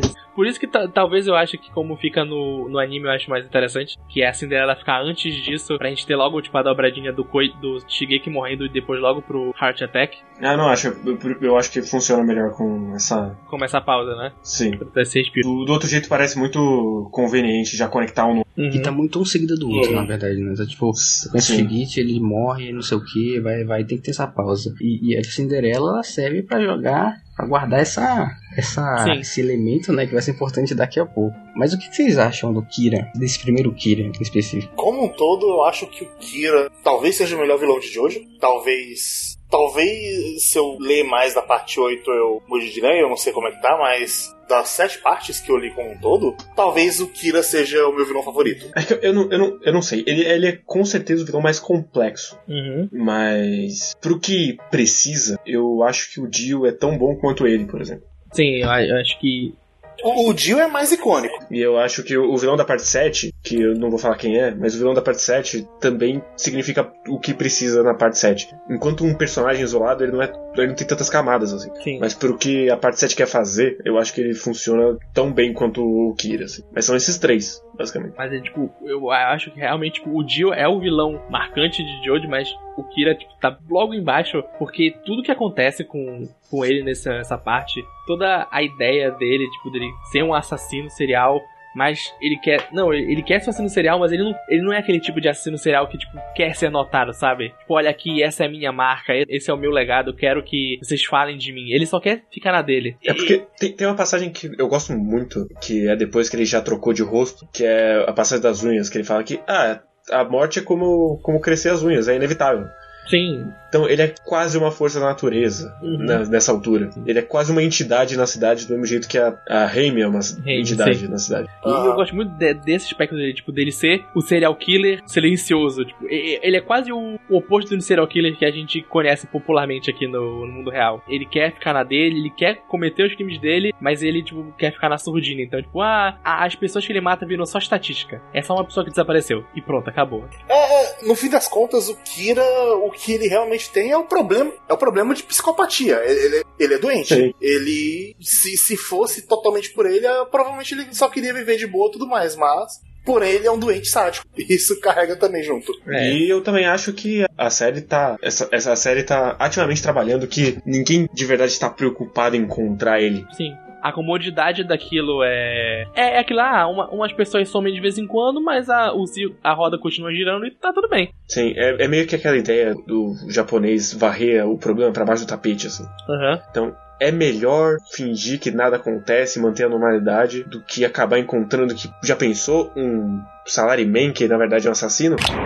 Já pensou um salaryman que na verdade é um assassino? Nossa, quem diria? E, e no final das contas, é isso que acontece no, no final. Ele morre como um salaryman e pouco- e só, tipo, acho que aquelas pessoas sabem o que ele fez de verdade. Pra o mundo geral, ele só era um cara que morreu, que tinha um trabalho. Sim. E, inclusive, eu gosto muito que no final ele morre sem rosto. Sim, Ele e- foi um assassino sem rosto até o fim e ele morre assim. Que, exatamente. inclusive, Guerreiro, a fantasma, ela, ela diz o que você acabou de falar, né? Do japonês, né? Que ela fala, ah, mesmo que ao final a gente pegue ele e a minha cidade molho, ela fique conhecida pela casa do serial killer que matou não Uhum. sei quantas pessoas, eu tô disposta a fazer isso, né? Como se realmente Uhum. esse transtorno fosse algo é, problemático, né? Mais problemático do que resolver o problema. Sim. Aham.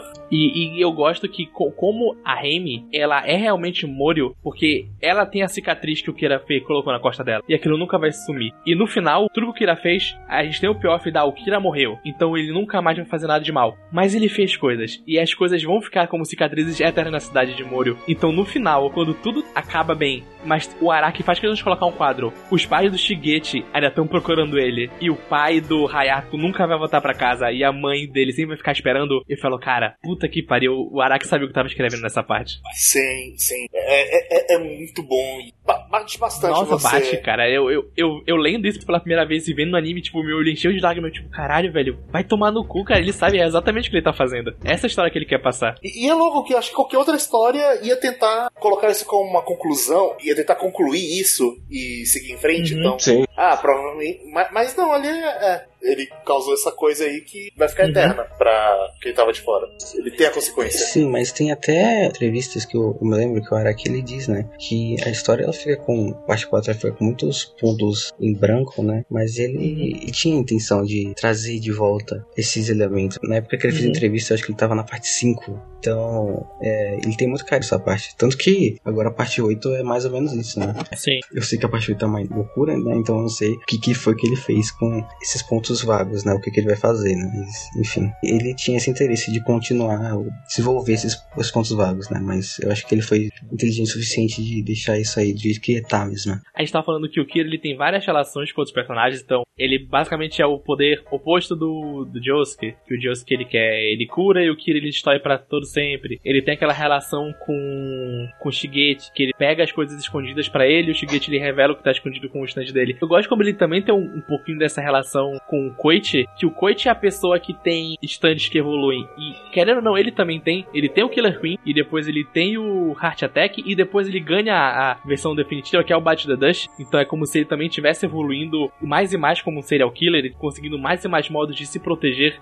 e fazer com que ele continuasse por baixo dos panos. Uhum. Até o, o, ponto final que é ele pega o filho do, da outra pessoa que ele ativamente matou e transforma ele numa bomba relógio. Exatamente. Inclusive, o que, que vocês acham dessa. Porque uh, uh, nessa, logo, logo, em seguida, né, a gente tem o confronto do Kira com o Jotaro e o Koichi, né? Que é incrível. Né? Eu acho que não tem muito o que falar, é só falar incrível. E tem a a melhor frase do, do Jotaro em, toda a, em todo o Jojo, que é ele falando do relógio do Kira, que de longe parece um relógio bonito e de perto parece um relógio feio e asqueroso. E ele metendo a porrada no Kira e o Kira falando, nossa, ele bate tão rápido que parece que ele até está parando o tempo. É, essa parte é só, só grandes momentos. E aí, tipo, a gente tem a reviravolta, né? Que ele troca de rosto, uhum. que é um grande momento. E ele encontra uma nova família, né? O que, que vocês acham desse, todo esse momento? E que também bate muito seguida de um momento de derrota, porque o sentimento que deixa é: caralho, a gente ia pegar esse filho da puta, uhum. mas não deu. E, ele matou outra mina.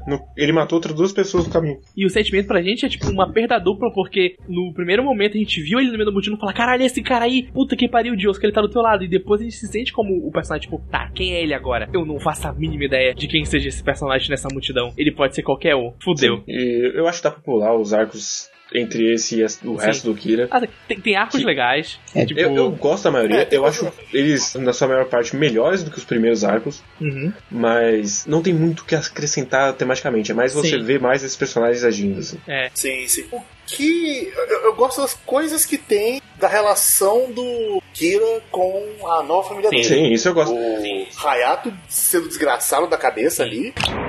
Kira com a nova família sim, dele. Sim, isso eu gosto. O Hayato sendo desgraçado da cabeça sim. ali, coitado desse moleque. É, mas ele já é, é doente não, desde o começo. Essa né? família é a família mais disfuncional que existe. A, a mãe falando sobre o relacionamento dela com o pai e como o Hayato estragou tudo, que eu gosto que né, tipo, ah, eu tive um filho e começou a dar errado. Não, ela fala, o Hayato estragou o meu relacionamento com meu marido. É culpa desse menino. E eu culpo ele para sempre. Mas também é muito a família tradicional japonesa. Sim, exatamente. Porque é muito o cara salaryman que ele só trabalha e é isso aí. Ele, tanto é que ele é substituído por outra pessoa e ela não se importa. Sim. É até melhor para ela que é outra pessoa e não o cara que ela casou. Sim, e eu gosto que o Hayato tem essa coisa dele ser dele ser muito solitário, dele não gostar da mãe, então ele sempre tá aquelas coisas de colocar a câmera escondida e é isso que faz ele perceber que o pai dele, e primeiro ele acha que ele tá agindo estranho, depois ele fala, não, esse cara não é meu pai. E é muito louco que ele sabe disso, mas ele não tem como provar que aquele não é o pai dele. E eu gosto também como nessa parte o Kira vai aumentando a loucura dele, que ele fala, não. E, e ele, ele pensa um momento, e se eu não matar mais? E se eu ficar só na minha, esperar a poeira baixar por uns anos, e só depois, tipo, voltar a matar? E eu talvez nem voltar. E ele não consegue. É, é isso que eu falo, o Kira é um doente no fim das contas. Ele, ele é, é uma compulsão do cara. Sim. Ele precisa matar. Ele, ele, é. Ele é uma pessoa doente. Ele, ele, ele precisa, ele, ele sente essa necessidade, ele não consegue não fazer aquilo. Mesmo ele sendo inserido nessa fantasia que ele tinha, entre aspas, né, da, da vida tranquila, pacata, que ninguém encheu o saco dele, e dessa coisa da família, da união, não sei o que, ele não consegue, né? Tanto que precisou, tipo, só de aparecer um carinha meio babaca na vida dele, que ele, beleza, eu vou matar esse cara agora, essa mulher, não me importo mais com nada, você tem que matar. E a cena dele entrando na casa e explodindo o cara, assim, ela é maravilhosa desenhada. Sim. Porque ele, ele tá numa pose como se fosse um balé, ele entrando de uma maneira épica e o cara só explodindo atrás dele. E tipo, fica caralho, velho, tá que me pariu. Interessante também como nessa parte, né, o Kira ele vira mais o, o protagonista da história, né? Uhum. Os outros eles são meio que deixados Sim. de lado, né? E ele vira muito mais um protagonista, né, ativo. E Sim. depois de ser o Hayato, mas enfim. Aí, nisso que tem essa parte que ele mata de novo, a gente tipo já tava desde o Ronan tirando foto de todos os homens com a idade certa no metrô, e naquela foto ele percebeu que tinha um menino esquisito ali, seguindo uma pessoa e aí o Hayato ele vê o Kira matando as pessoas e fala: tá, esse cara realmente não é meu pai. Fudeu, e eu gravei, e eu gravei ele matando a pessoa. E, nisso, e aí a gente chega na grandiosa cena do banheiro. Que é agoniante, todas as vezes, no anime e no Sim. mangá. E só quer que ele saia de lá o mais rápido possível. E é mais agoniante ainda porque tu sabe que ele tá com equipamento que não pode molhar e ele tá no lugar onde tá cheio de água, então é o tipo aquela dupla preocupação. Eu não posso deixar que esse homem, que não é meu pai, veja que eu tô, eu tenho que ficar tomando cuidado para não molhar, porque é a única prova que eu tenho contra ele. E eu gosto muito da, da classe do Araki, do moleque ameaçar ele, e aí ele cortar a cena, e quando ele volta, o moleque já tá estirado no chão morto. Sim. Nessa parte, o Araki, se na parte anterior ele gostava de matar cachorro, nessa parte ele quer matar criança. Porque ele tem um desapego com as crianças. Que o Araki ele não tem sensibilidade nenhuma, né? E é interessante, né? Como a gente vê novamente o destino, né? Que o Kira mesmo ele fala, né? da sorte que ele tem, né? Do destino, que parece que tudo que acontece Sim. ali é destinado para que ele fuja, para que ele consiga escapar sempre, né? Todas as vezes, né? Grandes coincidências. E eu gosto como aí, pra mim, começa, tipo, o tema desse finalzinho que é tipo, caralho, foda-se o destino, tá bom? O destino a gente pode quebrar a qualquer momento. Não significa nada isso. É que eu não acho que é desde daí, porque isso já vem do, Não, sim. da partida de Okenpo, já tem esse momento, do molequinho chovendo o vidro nele, ele falando, ah, eu sou muito invencível. E o Rohan usa a habilidade dele pra vencer o destino. O que eu acho muito engraçado, nessa parte, o, o tema final dela foi tipo, foda-se o destino, a gente faz o nosso destino, e na parte 5 é tipo quase o oposto, tipo, é, então galera, tem o destino, né? Então ele vai acontecer e é isso. Mas o que vocês acham desse quando começa o dia da marmota aí em Jojo? Eu gosto demais. Eu acho que é a minha parte favorita. Eu amo o dia da marmota. A primeira cena do Rohan morrendo também é pesada demais. Demais! キラークイーン第3の爆弾バイツァーダストすでに岸辺露伴見えているのはそれだキラークイーン第3の爆弾作動している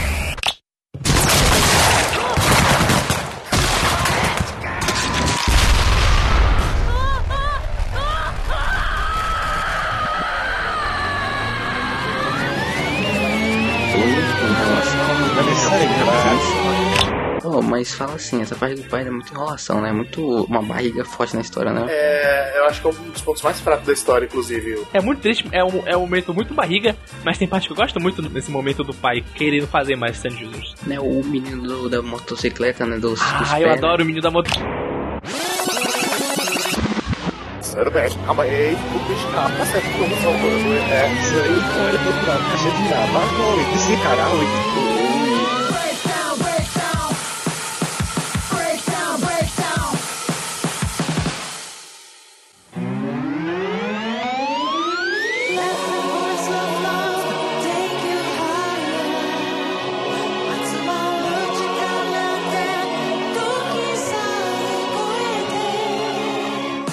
Primeira cena do Rohan morrendo também é pesada demais. Demais, demais, demais, demais. E eu gosto como é o Hayato. Ele, calma, eu acordei de novo. Será que realmente eu tô vivendo o dia de novo? E quando ele percebe que ele tá vivendo tudo de novo. E o Kira nessa hora tá foda-se. Ele tá, meu amigo, eu ganhei sou um poder invencível." novo.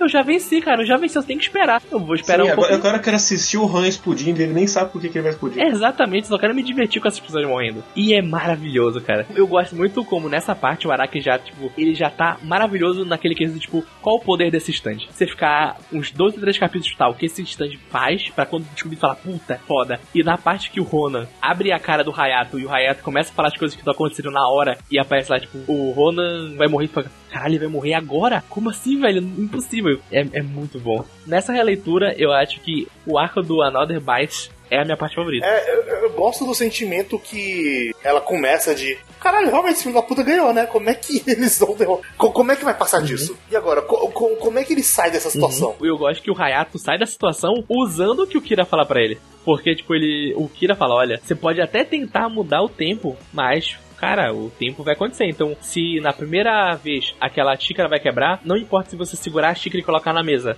ela vai quebrar de novo. Porque o destino é assim, o destino é imbatível. Eu sou o destino, eu, eu sou imbatível. Você não vai poder fazer nada pra me derrotar assim. Sim, e aí ele, o Hayase, usa a grande técnica de telefonar pro, pro Josuke e ele pegar o, o gato pra dar um tiro no peito do, do Kira, Que não dá certo. porque ele é salvo por um relógio nessa luta que é baseada em tempo. É, e cara, a parte onde o Hayato tá no chão e ele começa a gritar: Foi você que falou, eu não disse nada, foi você que disse isso, não foi? Aí o Kira: O que, que esse cara tá falando? Foi você, foi você, não foi? E quando vira e tá o Josuke naquela pose dele, com a mão atrás do ouvido, falando: O que tu falou aí? Acaba o capítulo e fala: Puta que pariu, começou. Agora vai começar de verdade a luta. Que realmente foi o Hayato que fez tudo dar certo no final. Se ele não tivesse ligado pro Josuke, eles iam todos ter morrido no final. Sim, sim. Não, é, o, o Hayato é, é o que a gente tinha dito anteriormente. São as crianças que salvam o dia, no final das Foi contas. ele e o Shigechi que salvaram o dia no final. Se não fosse por eles, e o, o, o que me deixa mais doido do Hayato é que ele não vê stand. Então aquela luta só são dois caras voando de um lado pro outro, sem ele saber o que tá acontecendo. Mas ele sabe que tem alguma coisa acontecendo, ele fica, tá bom, olha, vou ficar aqui do lado do Josuke, porque ele é do bem, no mínimo que eu sei. Que aí tem o grande momento do Okuyasu bomba relógio, que aí ele se Sim. explode pra salvar o, o Josuke. E o Josuke faz ele voltar, é muito bom, é muito bom essa parte. E vocês estão esquecendo a terceira criança que salva o dia. Qual é a sereia saúde? O Koichi, que usa o poder pra ele não conseguir usar o By the Dust. Sim, não, é. É essa De novo depois, na enfermeira. Sim. Essa parte, tipo, a, a luta dele com, com o Josuke é bem legal, mas acho que comparado com o By the Dust, chega até, ela chega até a ficar meio fraca. Porque, tipo, o loop temporal é muito mais divertido de ser acompanhado que aquela luta. Mesmo tendo momentos muito bons, como o Josuke imitando a voz do velho, a voz do pai do Kira, pra ele matar o pai dele. Mas não tem nada que, que se compara ao By the Dust. É, é bem louco que é muito legal a última luta ser, ser uma luta coletiva. Sim. Ser todo mundo fazendo alguma coisa pra vencer o Sim. Kira. E o que mata, no final das contas, é o elemento aleatório da cidade.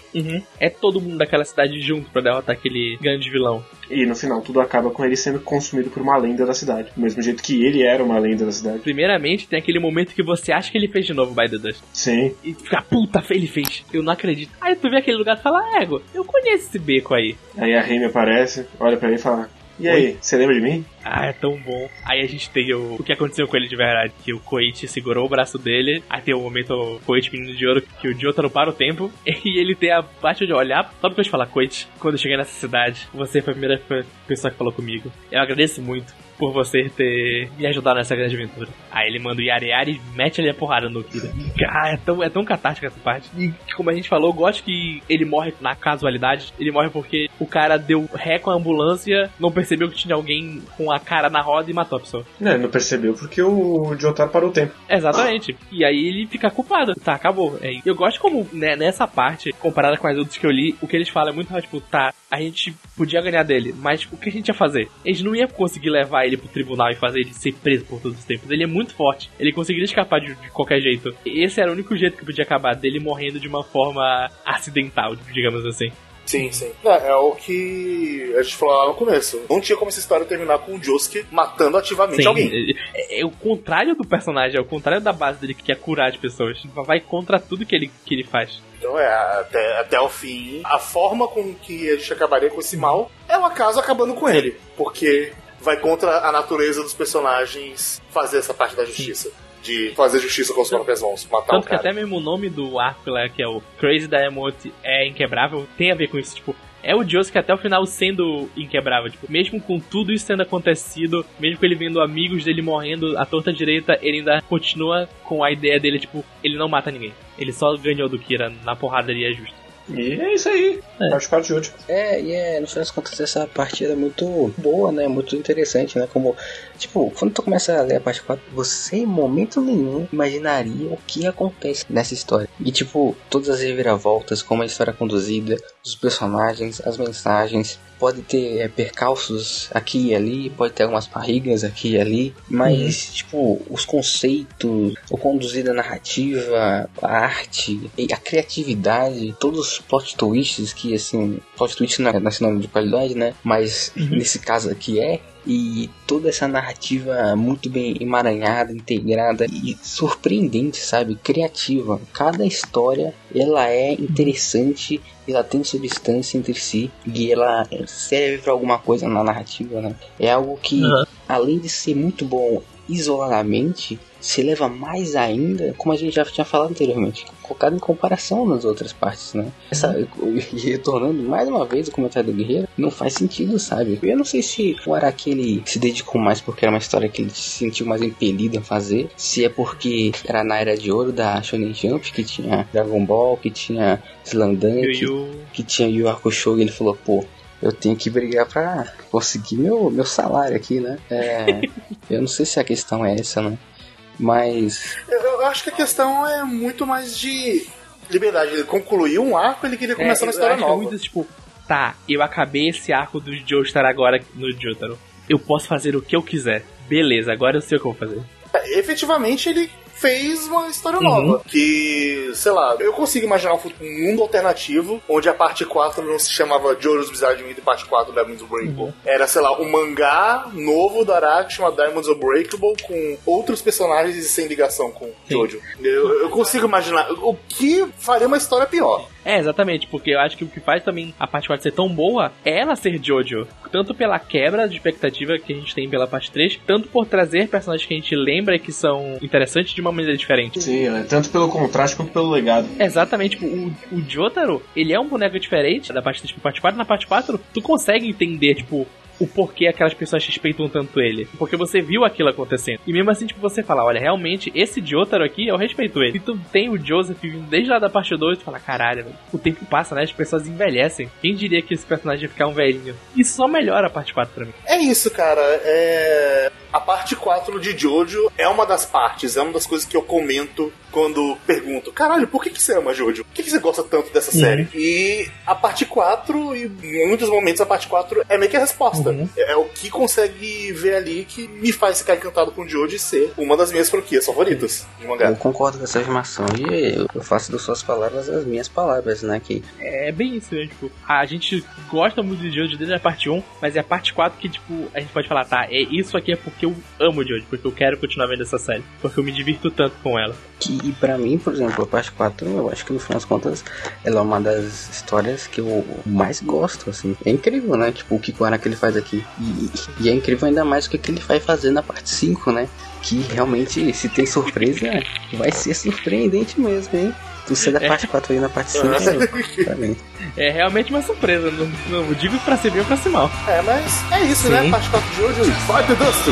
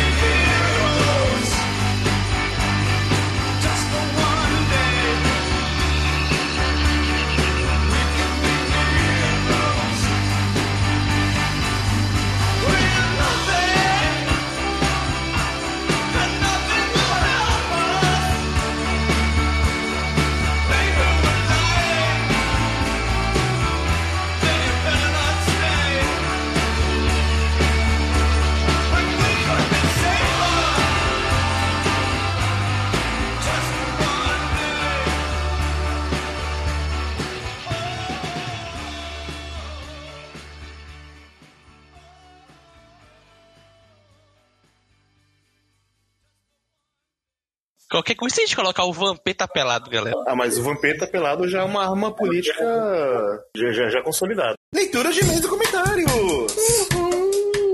Aí.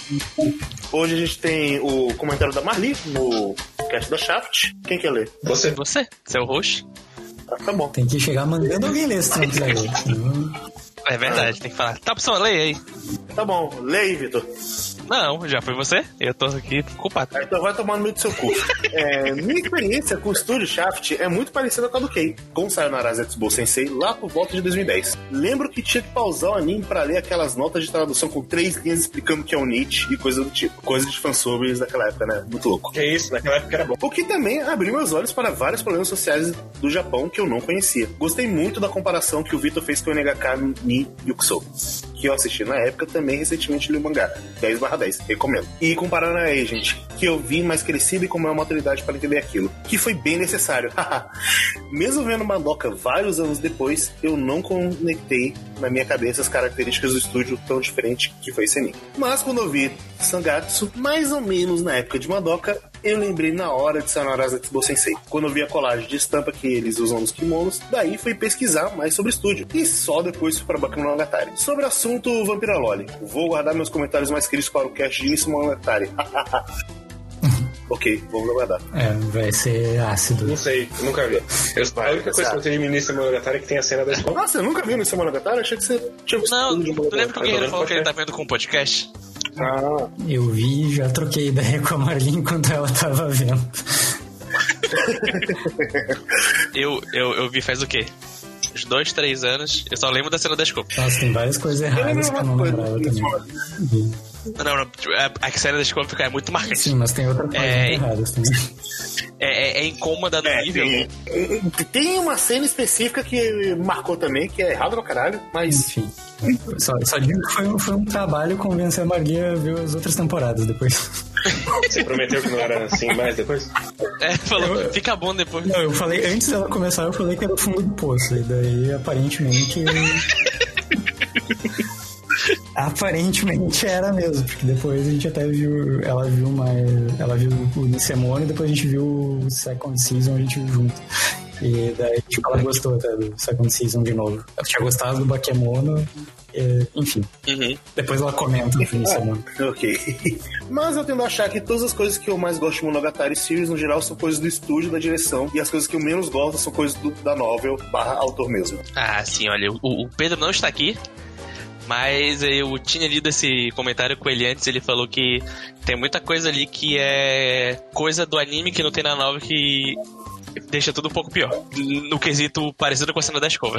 Ele não me falou o que é, mas ele falou que tem umas coisas nesse nível. Entendi. Isso, então, a- a- as partes erradas é mais culpa da Shaft do que do Nissil. É, eu tô pra começar a ler a novel agora, pra chegar no podcast com ela lida. Vamos ver. Pra o Pedro não ser o único menino chato que só leu a nova. Exatamente. Esse é o Victor, né?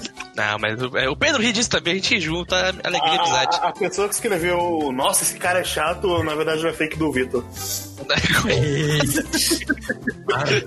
Crise no queixo. É mentira. Se eu fosse chamar o Pedro de chato, chamaria na cara mesmo, não escondendo a brincadeira. Mas é verdade. O A gente fim já do sobreviveu quadro quadro, Matheus Pilote. Ah, é verdade. Já, o quadro quadro já teve o quê? Uns cinco fins e nunca acabou de verdade? Eu tenho. Teve. Le- Lembra quando a gente teve uma reunião de pauta e falar: caralho, não dá mais, gente, vamos tentar organizar essa porra? Sim, foi a última? Não, não. A última. A última a gente só foi adiantar as coisas. Teve uma não, gente, vamos, vamos, vamos, vamos, reunir aqui pra ver que, que, pra onde a gente vai levar esse podcast aqui. Senão vai acabar mesmo. Bora pra fazer ver o que porra a gente tá fazendo aqui. Aí passaram o quê? Dois anos agora é a semana onde só tem fofoca. Só sei fofoca. A gente evoluiu como pessoas, agora não brigamos entre nós, só fofocamos. Exato. E 99% da fofoca é o Victor que traz. É verdade. Porque eu tenho meus contatos. Falo, pessoal, descobri um negócio.